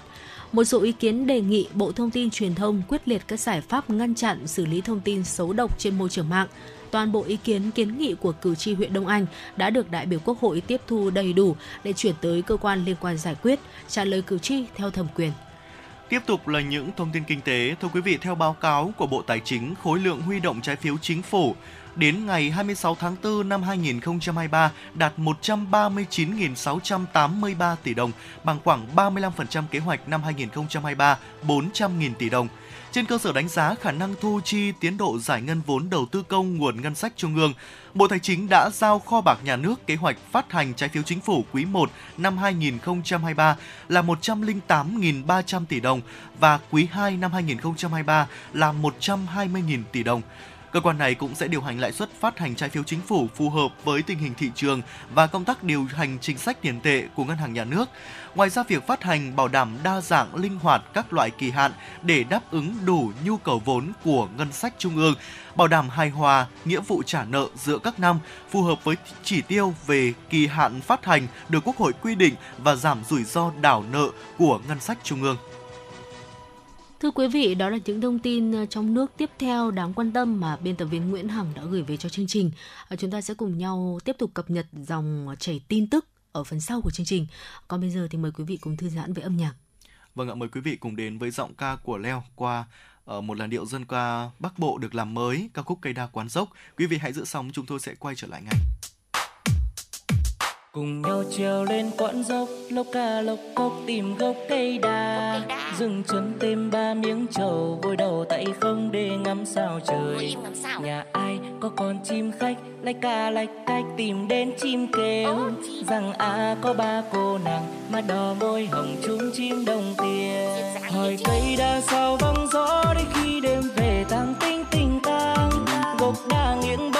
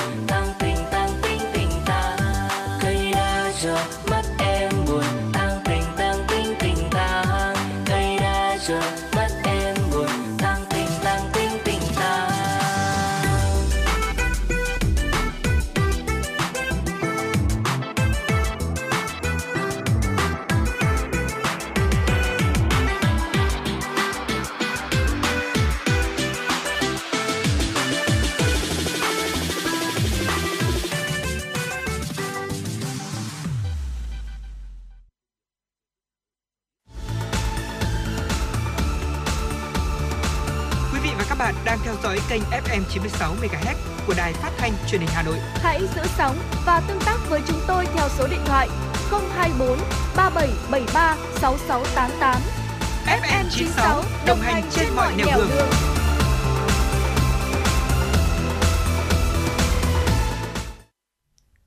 Thưa quý vị, cùng tiếp tục chương trình với những tin tức. Cục Phòng vệ Thương mại thuộc Bộ Công Thương cho biết Cục đã tiếp nhận hồ sơ đầy đủ hợp lệ yêu cầu điều tra áp dụng biện pháp chống bán phá giá đối với cáp thép dự ứng lực có xuất xứ từ Trung Quốc, Thái Lan và Malaysia. Để phục vụ việc thẩm định cũng như đảm bảo quyền và lợi ích hợp pháp của doanh nghiệp, cơ quan điều tra đề nghị doanh nghiệp trong nước sản xuất, kinh doanh hàng hóa tương tự nêu trên cung cấp thông tin về doanh nghiệp công suất thiết kế và sản lượng của sản phẩm cáp thép dự ứng lực trong năm 2021 và năm 2022 ý kiến của công ty về vụ việc, bất kỳ tài liệu chứng cứ nào khác mà công ty cho rằng liên quan đến vụ việc. Thời hạn cung cấp các thông tin đến hết ngày 20 tháng 5 tới đây. Ủy ban nhân dân thành phố Hà Nội vừa ban hành kế hoạch số 136 về xây dựng 7 trường phổ thông có nhiều cấp học tiên tiến hiện đại theo chương trình số 06 của Thành ủy Hà Nội khóa 17 về phát triển văn hóa, nâng cao chất lượng nguồn nhân lực, xây dựng người Hà Nội thanh lịch văn minh giai đoạn 2021-2025. Kế hoạch nêu rõ 6 nội dung trong đó đáng chú ý là việc xây dựng tiêu chuẩn cơ sở vật chất, quy mô đào tạo của 7 trường phổ thông có nhiều cấp học tiên tiến hiện đại, làm cơ sở lập báo cáo đề xuất chủ trương đầu tư, nhiệm vụ thiết kế.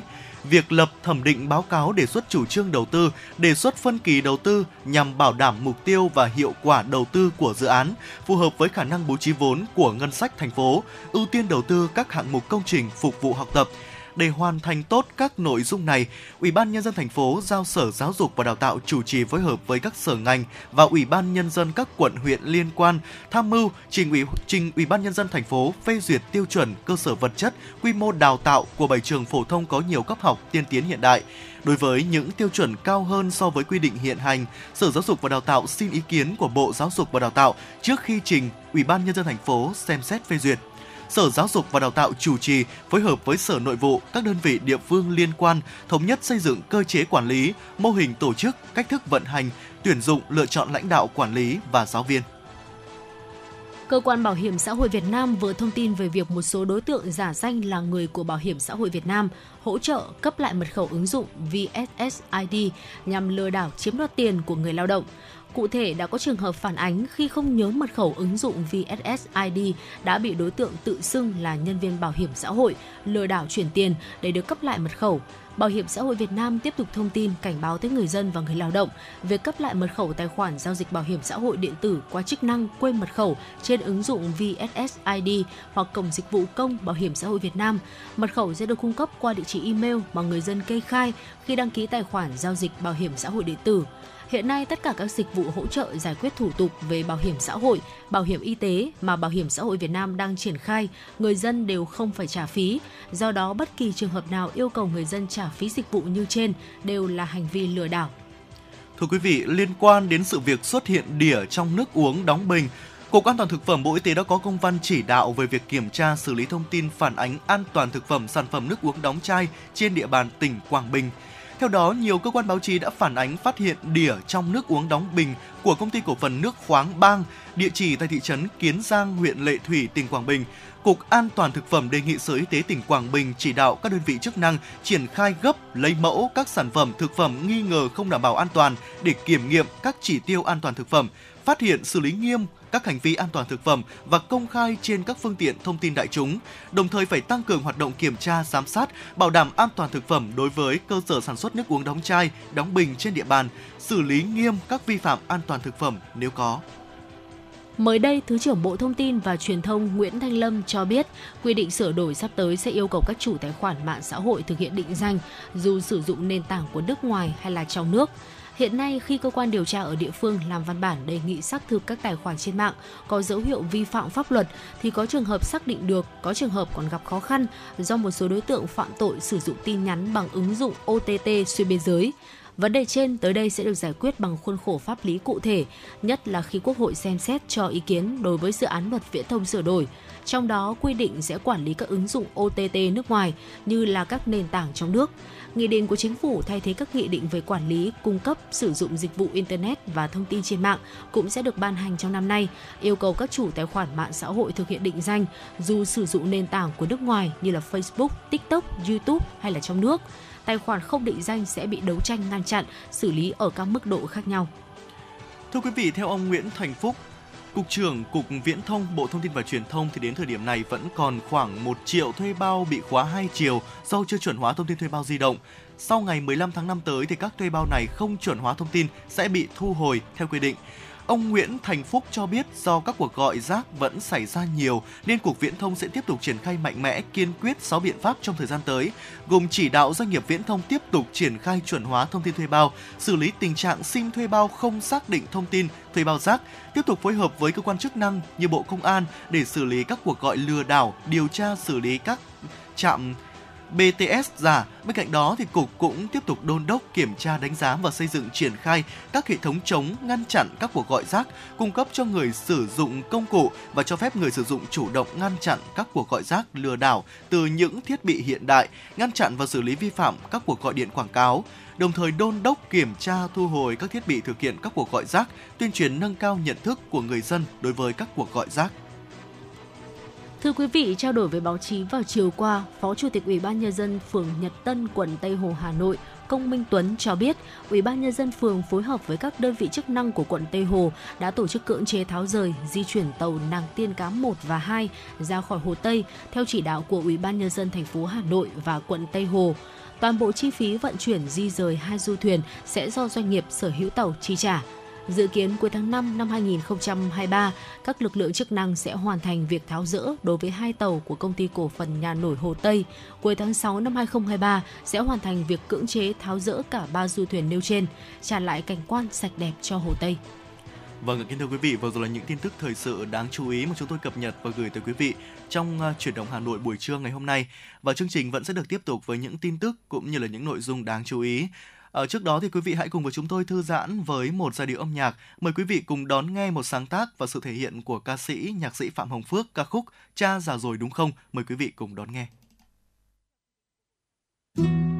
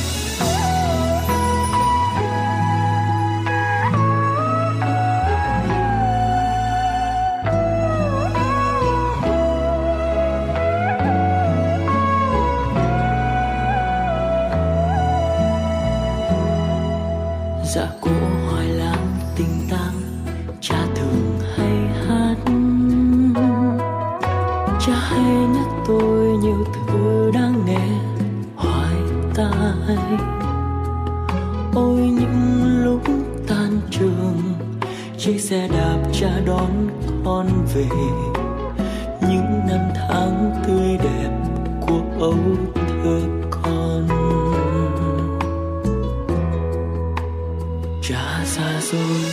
Chứ không cứ hát mãi, khóc ca hoài lắng cha già rồi, đúng không? Con xin lỗi, cha, con thật vô tâm. Cả cuộc đời với cha, chỉ sống với những ước mơ ngày thơ tự vẽ nơi tim. Có lẽ cuộc đời còn có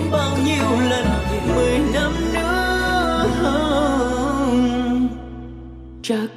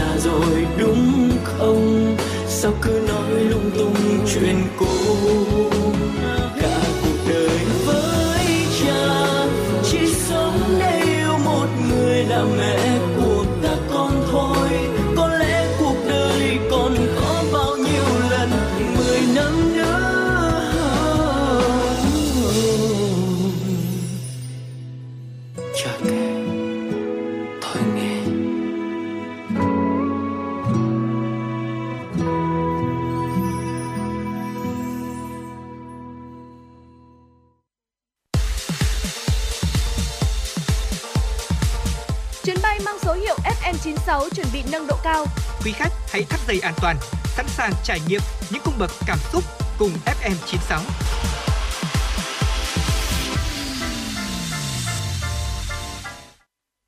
Quý vị đang quay trở lại với chuyển động Hà Nội buổi trưa ngày hôm nay và trong phần tiếp theo của chương trình, mời quý vị và các bạn chúng ta cùng đón nghe tọa đàm nâng cao chất lượng công vụ. Thưa quý vị và các bạn, theo dự kiến chương trình phiên họp thứ 23, Ủy ban Thường vụ Quốc hội sẽ cho ý kiến về dự thảo Nghị quyết sửa đổi bổ sung Nghị quyết số 85 ngày 28 tháng 11 năm 2014 về việc lấy phiếu tín nhiệm, bỏ phiếu tín nhiệm đối với người giữ chức vụ do Quốc hội, Hội đồng Nhân dân bầu hoặc phê chuẩn. Đây là bước chuẩn bị cho việc lấy phiếu tín nhiệm, bỏ phiếu tín nhiệm đối với người giữ chức vụ do Quốc hội, Hội đồng Nhân dân bầu hoặc phê chuẩn sẽ được tiến hành tại kỳ họp thứ 6 của Quốc hội, dự kiến diễn ra vào tháng 10 năm 2023. Kết quả lấy phiếu tín nhiệm có ý nghĩa sâu sắc, toàn diện và xác đáng đối với vấn đề đánh giá và sử dụng cán bộ. Với ý nghĩa đó, để việc lấy phiếu tín nhiệm chính xác, đúng với kết quả mà các chức danh đã hoàn thành nhiệm vụ trong nửa nhiệm kỳ của Quốc hội, cần phải chuẩn bị chặt chẽ. Lấy phiếu tín nhiệm nhằm nâng cao chất lượng và trách nhiệm nền công vụ là nội dung chúng tôi đề cập trong chương trình tọa đàm hôm nay với sự tham gia của các vị khách mời. Xin trân trọng giới thiệu Phó Giáo sư Tiến sĩ Vũ Văn Phúc, Phó Chủ tịch Hội đồng Khoa học các cơ quan Đảng Trung ương. Xin ờ, kính chào các quý vị thính giả. Xin trân trọng giới thiệu ông Nguyễn Sĩ Dũng, nguyên Phó Chủ nhiệm Văn phòng Quốc hội. Kính chào quý vị thính giả. Xin trân trọng giới thiệu nhà báo Nhị Lê, nguyên Phó Tổng biên tập tạp chí Cộng sản. Xin kính chào quý vị thính giả. Vâng, xin trân trọng cảm ơn các vị khách mời đã nhận lời tham gia chương trình tọa đàm của chúng tôi ngày hôm nay. Thưa quý vị thính giả và các vị khách mời, vào ngày mùng 2 tháng 2 thì Bộ Chính trị đã ban hành quy định số 96 về việc lấy phiếu tín nhiệm đối với chức danh chức vụ lãnh đạo quản lý trong hệ thống chính trị. Còn trước đó, năm 2014 thì Bộ Chính trị cũng đã từng ban hành quy định 262 với về cái nội dung này và tuy nhiên là lần này với quy định 96 thì sẽ được tiếp tục cụ thể hóa chặt chẽ hơn trong việc là lấy phiếu tín nhiệm đối với các cán bộ lãnh đạo quản lý đã thực hiện trong cái thời gian vừa qua. Thưa tiến sĩ Vũ Văn Phúc ạ, theo ông thì quy định 96 lần này có những cái ưu điểm gì mới và mang cái tính nghiêm khắc hơn so với cái quy định trước như thế nào ạ? À, theo chúng tôi đấy thì ờ, soi quy định 262 2014 ấy, thì ờ, quy định 96 có nhiều điểm mới nhưng mà có mấy cái điểm mới nổi bật thế này. Thứ nhất ấy, là theo quy định 262 thì việc lấy phiếu tín nhiệm đối với cán bộ chỉ là để tham khảo trong đánh giá cán bộ. Còn quy định 96 đấy thì việc lấy phiếu tín nhiệm là một nội dung quan trọng trong đánh giá cán bộ. Thứ hai là gì? Một điểm mới rất căn bản và cũng là điểm nhấn trong quy định 96 đấy là việc lấy phiếu tín nhiệm gắn với công cuộc đấu tranh phòng chống tham nhũng tiêu cực hiện nay.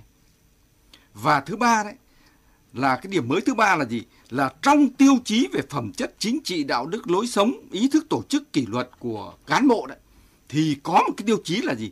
Là về sự gương mẫu của bản thân, của vợ hoặc chồng, con trong việc chấp hành chính sách pháp luật của nhà nước.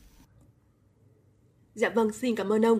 Thưa tiến sĩ Nguyễn Sĩ Dũng, theo ông thì những cái điểm mới trong quy định này có ý nghĩa như thế nào trong quá trình xây dựng dự thảo nghị quyết sửa đổi, bổ sung nghị quyết số 85 ngày 28 tháng 11 năm 2014 về việc lấy phiếu tín nhiệm, bỏ phiếu tín nhiệm đối với người giữ chức vụ do Quốc hội, Hội đồng Nhân dân bầu hoặc là phê chuẩn?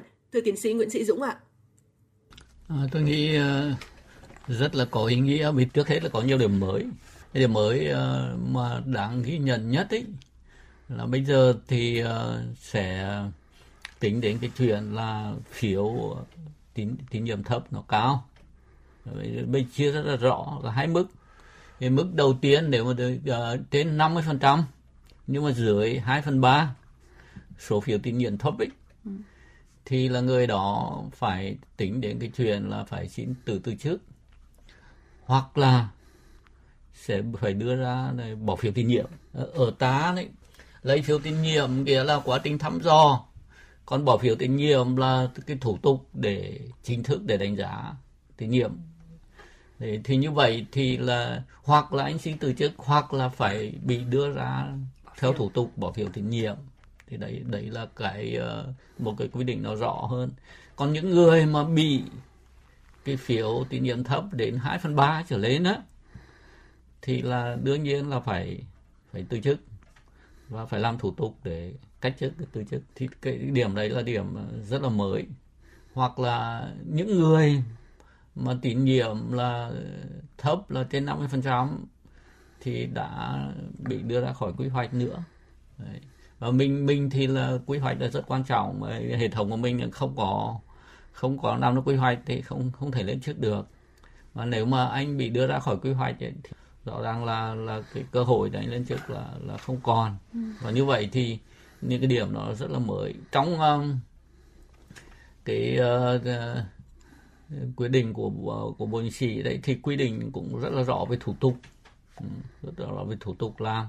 Thì tôi nghĩ rằng là những cái này là cái chỉ dẫn rất quan trọng để quốc hội có thể xem xét lại cái nghị quyết của mình để phù hợp Vâng, có thể thấy là dự thảo nghị quyết như tiến sĩ Nguyễn Sĩ Dũng vừa mới chia sẻ thì cũng có những điểm mới và cũng có cả những cái điểm rõ ràng hơn rồi. Vâng ạ, và thưa nhà báo Nhị Lê, theo nhận định của ông thì à, việc lấy phiếu tín nhiệm có ý nghĩa như thế nào đối với công tác đánh giá cán bộ ạ?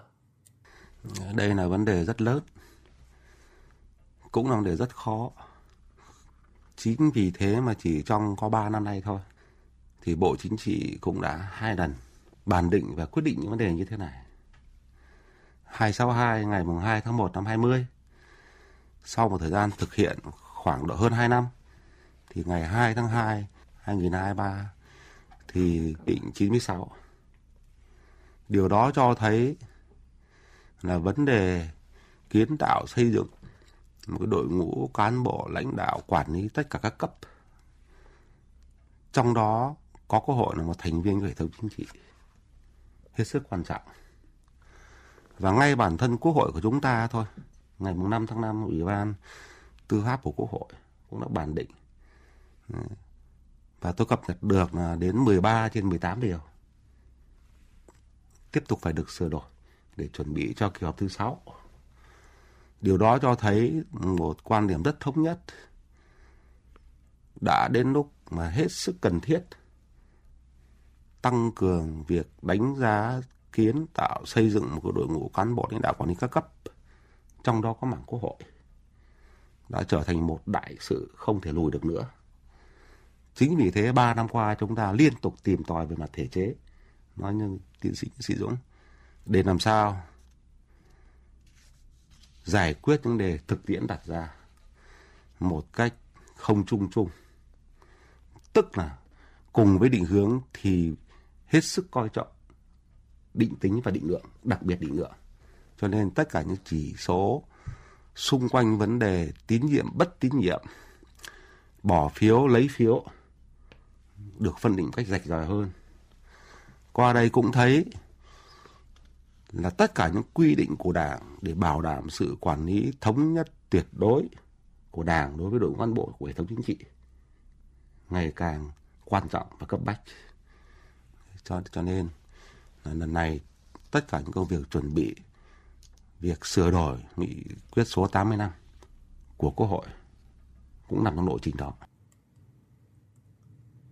Vâng ạ, nói về việc mà chúng ta lấy phiếu tín nhiệm thì chúng ta có thể nhắc tới một chút là vào năm 2013 là lần đầu tiên chúng ta lấy cái phiếu tín nhiệm này đúng không ạ? Và đến năm 2014 thì sau đó Quốc hội cũng có một đợt lấy phiếu tín nhiệm nhưng mà ở cái thời điểm đó thì cũng chỉ là một cái kênh để chúng ta tham khảo thông tin trong cái việc đánh giá cán bộ. Còn bây giờ chúng ta đã mạnh mẽ chuyển sang để sử dụng trong việc là đánh giá cán bộ và khi mà cái phiếu tín nhiệm thấp thì chúng ta có hẳn một cái quy định đó là miễn nhiệm thì thực sự đây là một cái bước chuyển có thể nói là khá mạnh mẽ và đặc biệt là trong một cái bối cảnh mà cuộc đấu tranh phòng chống tham nhũng tiêu cực đang tiếp tục được đẩy mạnh và vô cùng là quyết liệt như hiện nay. Như vậy sẽ dẫn tới một cái yêu cầu là đòi hỏi về phẩm chất và năng lực của đội ngũ cán bộ thì sẽ ngày càng phải tăng cao hơn.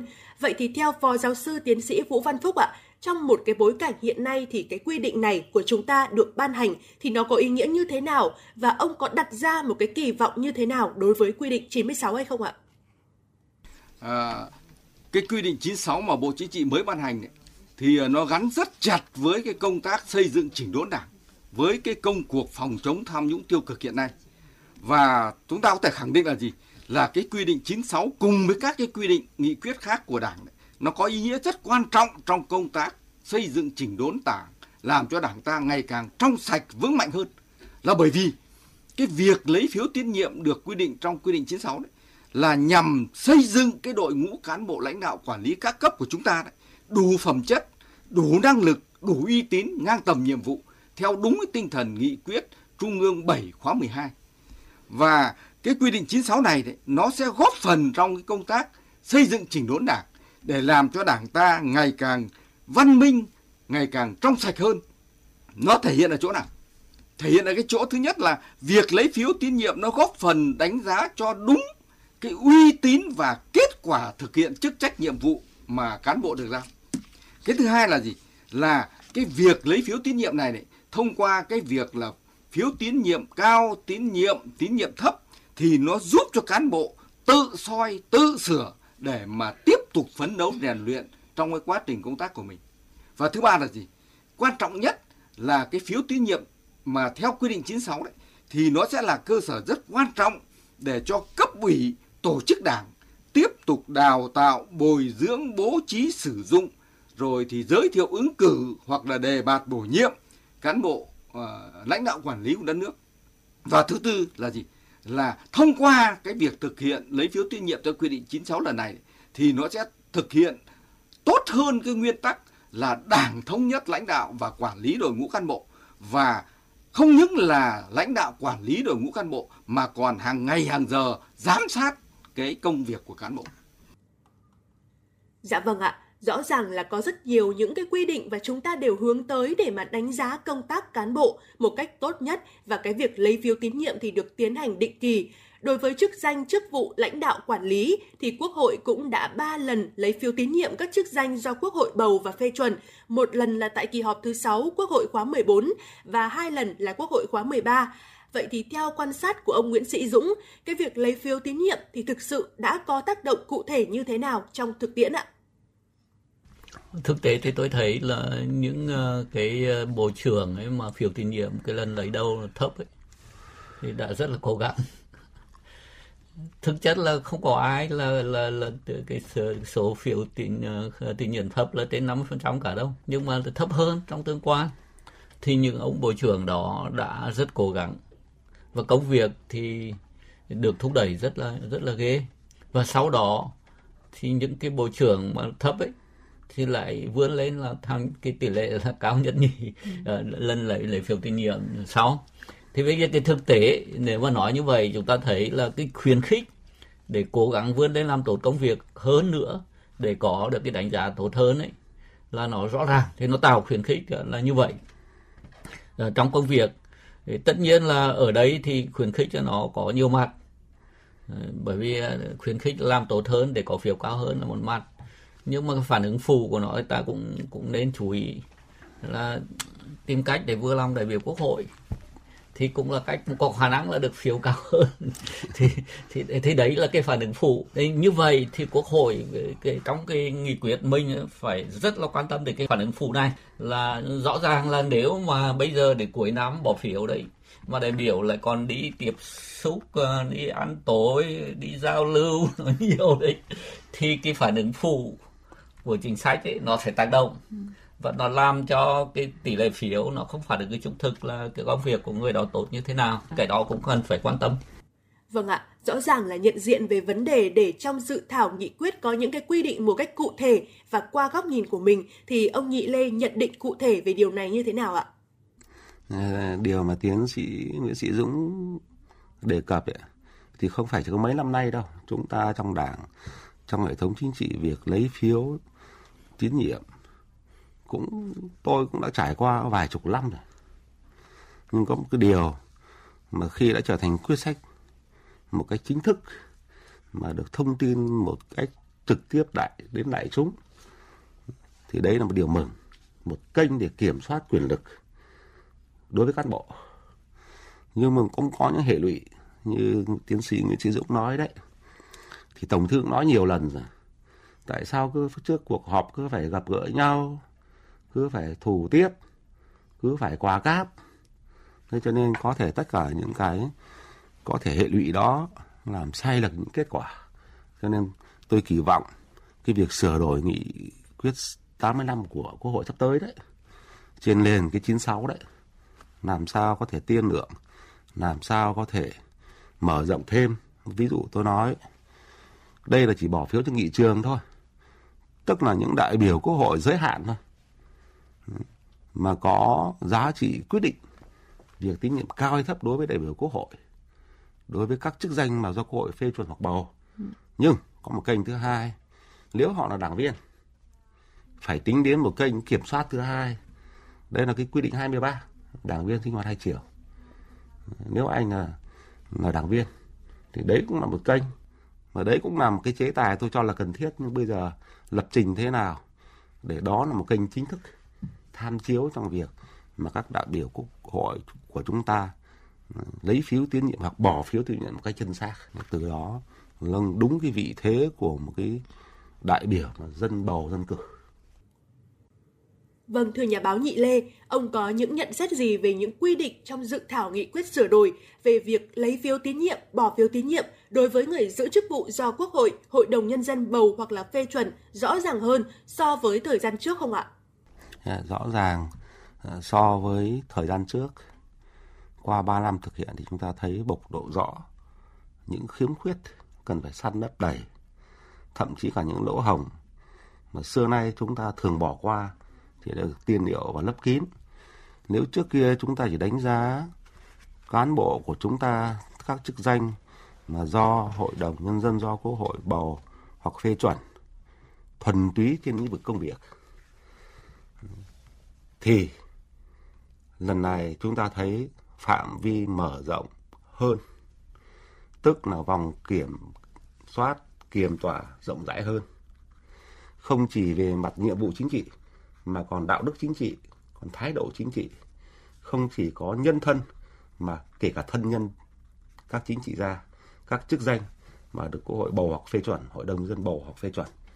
Thế cho nên tôi thấy toàn diện hơn, rộng rãi hơn, hay nó là cái sự kiểm soát của chúng ta, cái biên độ được mở rộng hơn. Điều quan trọng thứ hai là tính định lượng rõ ràng hơn, những thang bậc để chúng ta phán quyết để các cấp phán quyết để quốc hội hội đồng dân phán quyết mạch lạc hơn và đó cũng là cái tiêu chí thang bậc để các đối tượng được lấy phiếu hoặc bỏ phiếu tín nhiệm định rõ hơn.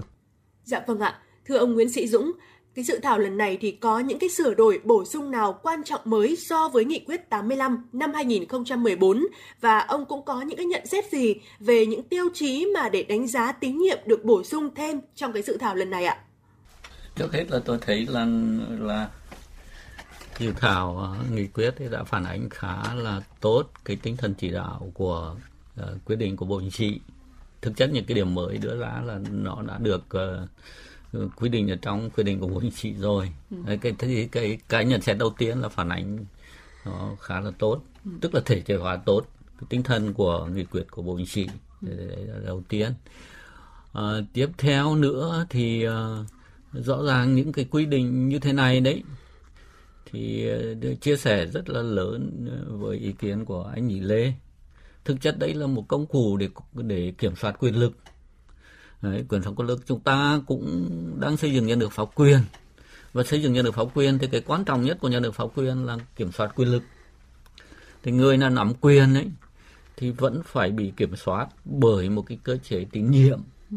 Cơ chế tín nhiệm, anh không có được tín nhiệm thì anh không thể giữ được cái quyền lực của anh mà anh muốn giữ quyền lực thì anh phải làm tháo đó để anh không làm quyền để anh không thế này thì kia thì mới mới có thể là là là là giữ được quyền lực thì đấy là một cái thiết chế kiểm soát quyền lực mà tôi cho là khá là hiệu quả ừ. khá là hiệu quả và nếu mà triển khai được thì đúng là cũng đang thúc đẩy tinh thần của xây dựng nhà nước pháp quyền chỗ là quyền lực là bị giám sát. Còn uh, các cái tiêu chí đưa ra đấy thì tôi vẫn thấy rằng là nó cụ thể hơn. Nhưng mà nói chung ấy, thì nó vẫn là cơ bản là những cái tiêu chí định lượng định tính chứ không phải định lượng. Ừ. nào là trung thành nào là thứ là những thể định tính và nó theo cảm tính của của đại biểu. Thành thử đòi hỏi đại biểu đấy phải rất có trình độ và cái quan trọng ấy là phải có thông tin đầy đủ. Phải có thông tin đầy đủ. Nếu mà anh không tin nữa anh không đầy đủ đấy. Với lại những cái tiêu chí mà rõ ràng là mang tính định lượng là định tính là chủ yếu như vậy anh cảm nhận là chủ yếu. Thì rõ ràng là đòi hỏi anh phải rất có trình độ. Rất có trình độ. Bởi vì nếu mà một cộng một bằng hai thì là nó dễ. Còn bây giờ là bảo là tinh thần trách nhiệm, là à, tư tưởng thế nào là dám nghĩ dám làm là những thứ nó nó rất là đỉnh tính. Thì thì thì đòi hỏi cái tiếp theo nữa cái đánh giá của đại biểu thì quan trọng rồi.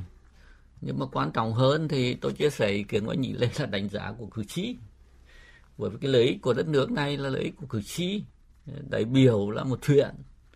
Mà toàn bộ nhân dân Việt Nam này đấy phần chính là những người từ 18 tuổi trở lên là cử tri thành thử là đánh giá của cử tri quan trọng hơn rất là nhiều. Thế nếu mà đánh giá của đại biểu phản ánh được cái đánh giá của cử tri thì lúc ấy nó mới là quan trọng. Lúc ấy quan trọng. Thế thì tiếp xúc cử tri tìm hiểu ý kiến của cử tri để cảm nhận cái đánh giá của cử tri để trên cơ sở đó anh đánh giá đấy mới là quan trọng. Ừ. mới là quan trọng. Mà đã như vậy đấy thì rõ ràng là anh phải có kênh để anh tiếp xúc cử tri người dân có thể là anh đánh giá đấy tốt nhưng mà người dân giới người ta chê người ta phản nàn thì cái cũng khéo là anh không đại diện được. Rất nhiều kênh quan trọng bởi vì anh quan anh chỉ căn cứ vào báo cáo của cái người đó.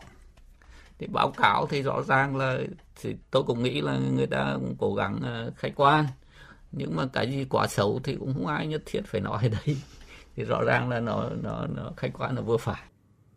Vâng ạ, thưa các vị khách mời, theo dự thảo nghị quyết thì những người có tín nhiệm thấp thì phải kịp thời xem xét đưa ra khỏi quy hoạch, thực hiện quy trình thủ tục cho từ chức, miễn nhiệm hoặc là bố trí công tác khác thấp hơn mà không chờ hết nhiệm kỳ.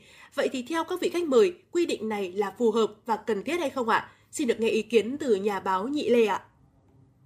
Tôi chọn là rất cần thiết. Bây giờ có xác quyết như thế này. Thế cho nên là nếu mà chế tài mà không được thực thi thì chế tài ở trên trời thôi mà đấy cũng là cái điều mà nút thắt mà xưa nay chúng ta có loay hoay gỡ đấy. Từ từ định tính sang định lượng đấy. Và từ định lượng sang xác quyết đấy thì tôi cho như thế này.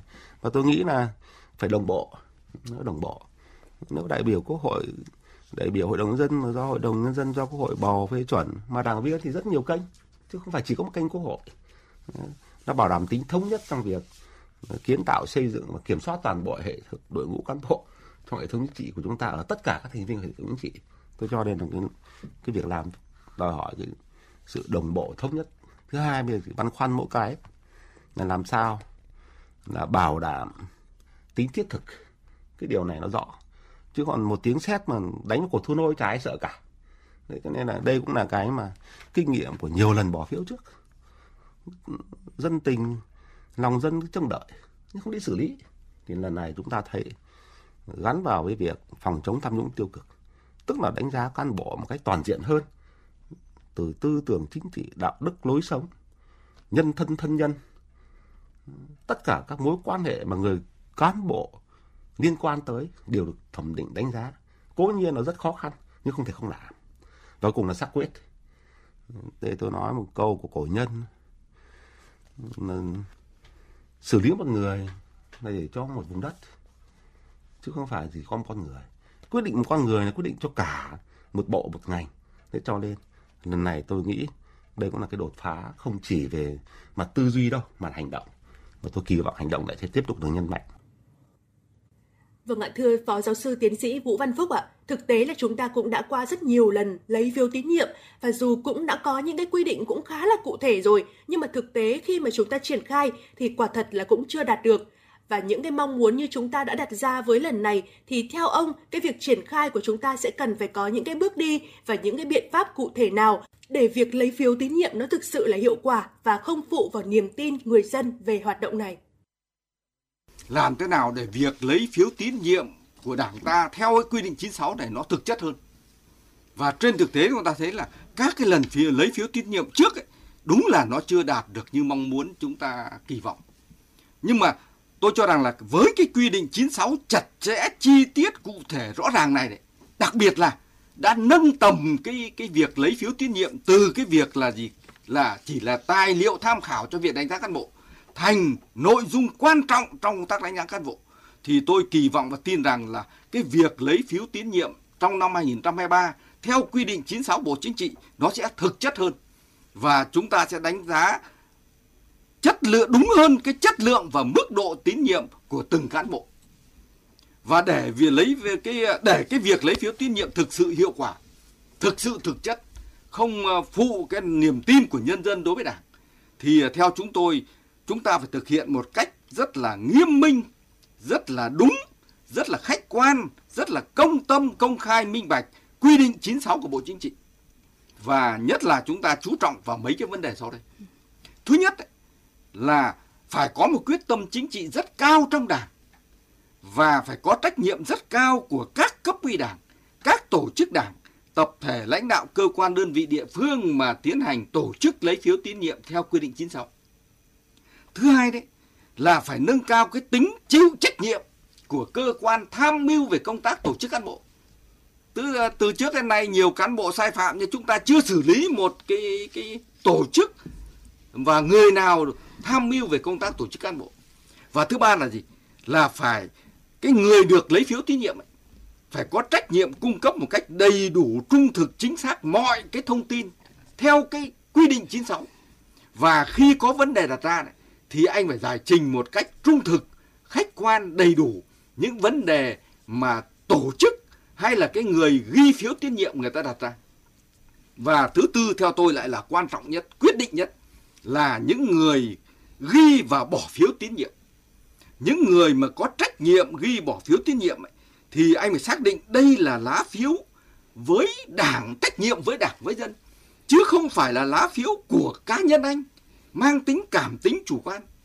Do vậy cái người ghi và bỏ lá phiếu tín nhiệm này phải nghiên cứu một cách kỹ lưỡng phải đánh giá một cách khách quan thận trọng trung thực trung thực công tâm vì sự nghiệp chung của đảng đối với cái người được lấy phiếu tín nhiệm để mà anh ghi và bỏ phiếu tín nhiệm để cho nó khách quan chính xác. Cái những người mà dám nghĩ dám làm dám đột phá vì lợi ích chung là nhiều khi lại va chạm nhiều cho nên là tín nhiệm lại thấp tỷ lệ lại cao tỷ lệ tín nhiệm thấp lại cao. Và ngược lại cái người mà vo tròn cái người mà dĩ hòa vi quý cái người mà quan hệ tốt thì cái tỷ lệ tín nhiệm thấp lại lại cao hơn à, lại lại thấp hơn.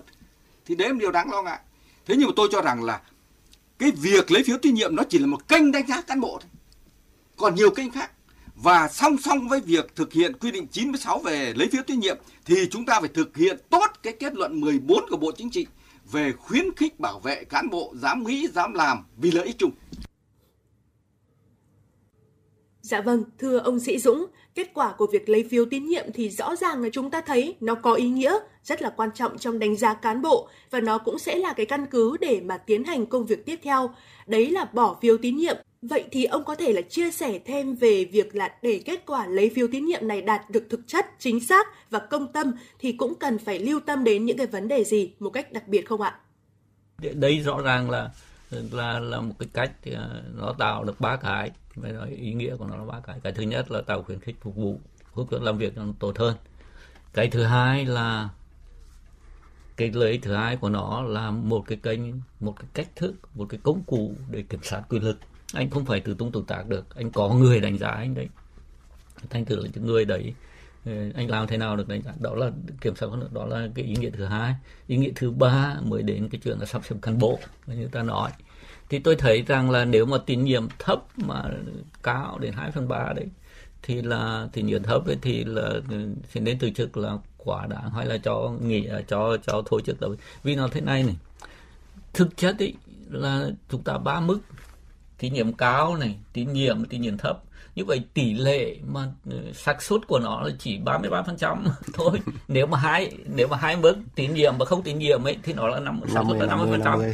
thành xác suất 30% ấy mà anh lại vẫn bị rất cao như vậy đấy. Thì chứng tỏ là uy tín thấp không còn gì cả. Nhưng mà tôi vẫn cho rằng là cái cách thức bỏ phiếu tín nhiệm lần sau là quan trọng và và và nó sẽ công bằng. Nếu mà người ta thấp rồi đấy thì anh đặt vấn đề là bỏ phiếu tín nhiệm. Mà thực chất ấy là bỏ phiếu bất tín nhiệm thì ở cái thủ tục bỏ phiếu tín nhiệm đấy, để mà cách chức đấy, thì nên cho người ta cái quyền giải trình. Bởi vì rất nhiều vấn đề cuộc sống nó nó khó khăn lắm.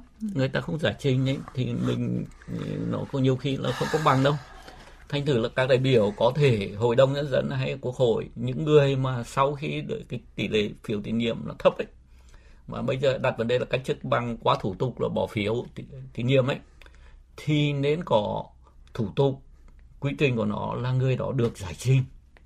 Và những cái gì mà đại biểu quốc hội còn thấy chưa rõ đấy thì người đó có thể trả lời trao đổi với nhau để giải trình nó sáng rõ.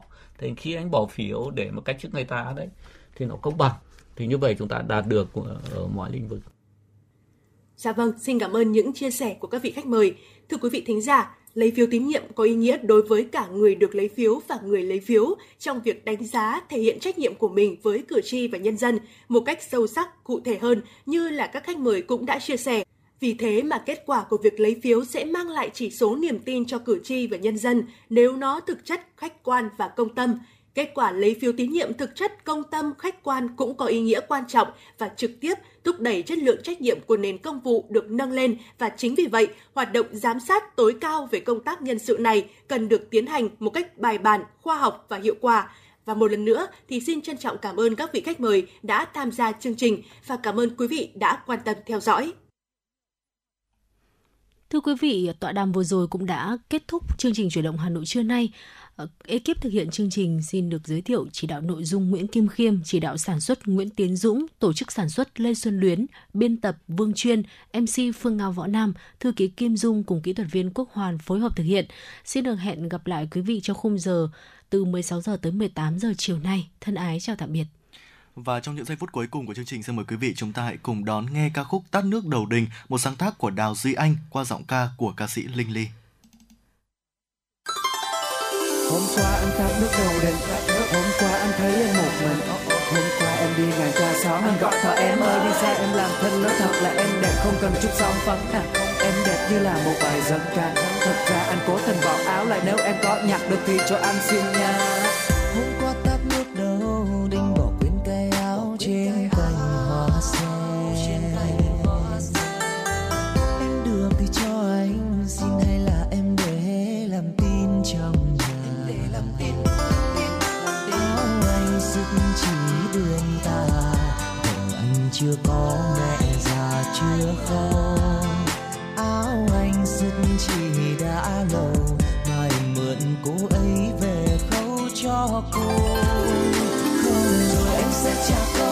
lệ khi chồng anh sẽ giúp cho. Giúp em nâng thùng soi bò bác con lợn béo một vò rượu tăm. Giúp em để chiều em nằm để chồng em đắp đôi chồng em đeo. Giúp cho con tao tiền treo con năm tiền cưới lại đèo buồn tao không rồi anh sẽ trả công đến khi lệ chồng anh sẽ giúp cho. Giúp em nâng thùng soi bò bác con lợn béo một vò rượu tăm.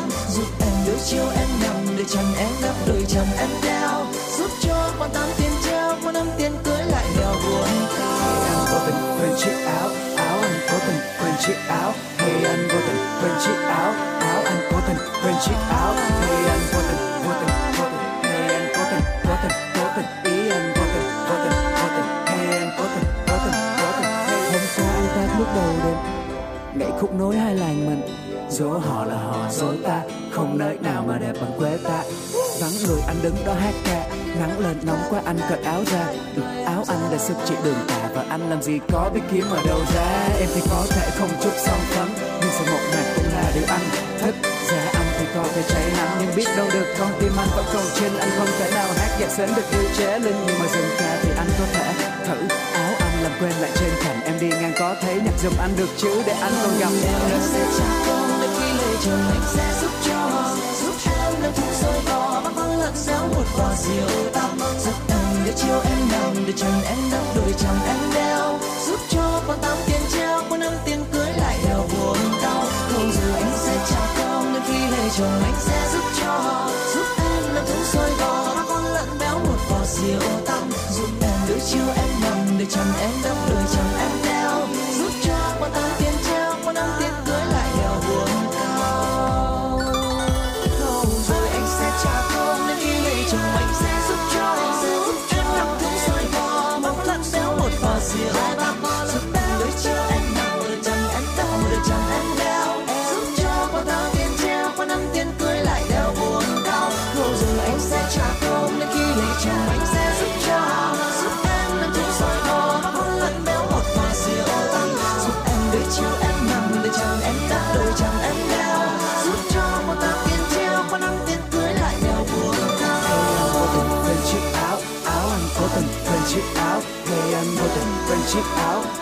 có tình quên chiếc áo. Hay anh vô tình vô tình vô tình. Hay anh vô tình vô tình vô tình. Ý anh vô tình vô tình vô tình. Hay anh vô tình vô tình vô tình. Hey mấy đứa trẻ không chơi được trên đất kia và con người nơi đây họ chẳng thật yeah. có khi nào ta nhặt được chút riêng à có khi nào ta trở thành thân mật xe vì nếu không may đây em lấy chồng. Anh buồn như con chuồn chuồn kia em thấy không? Nên bây giờ anh muốn ngỏ lời trước anh tặng em cả tấm lòng này. Em lấy không nói thế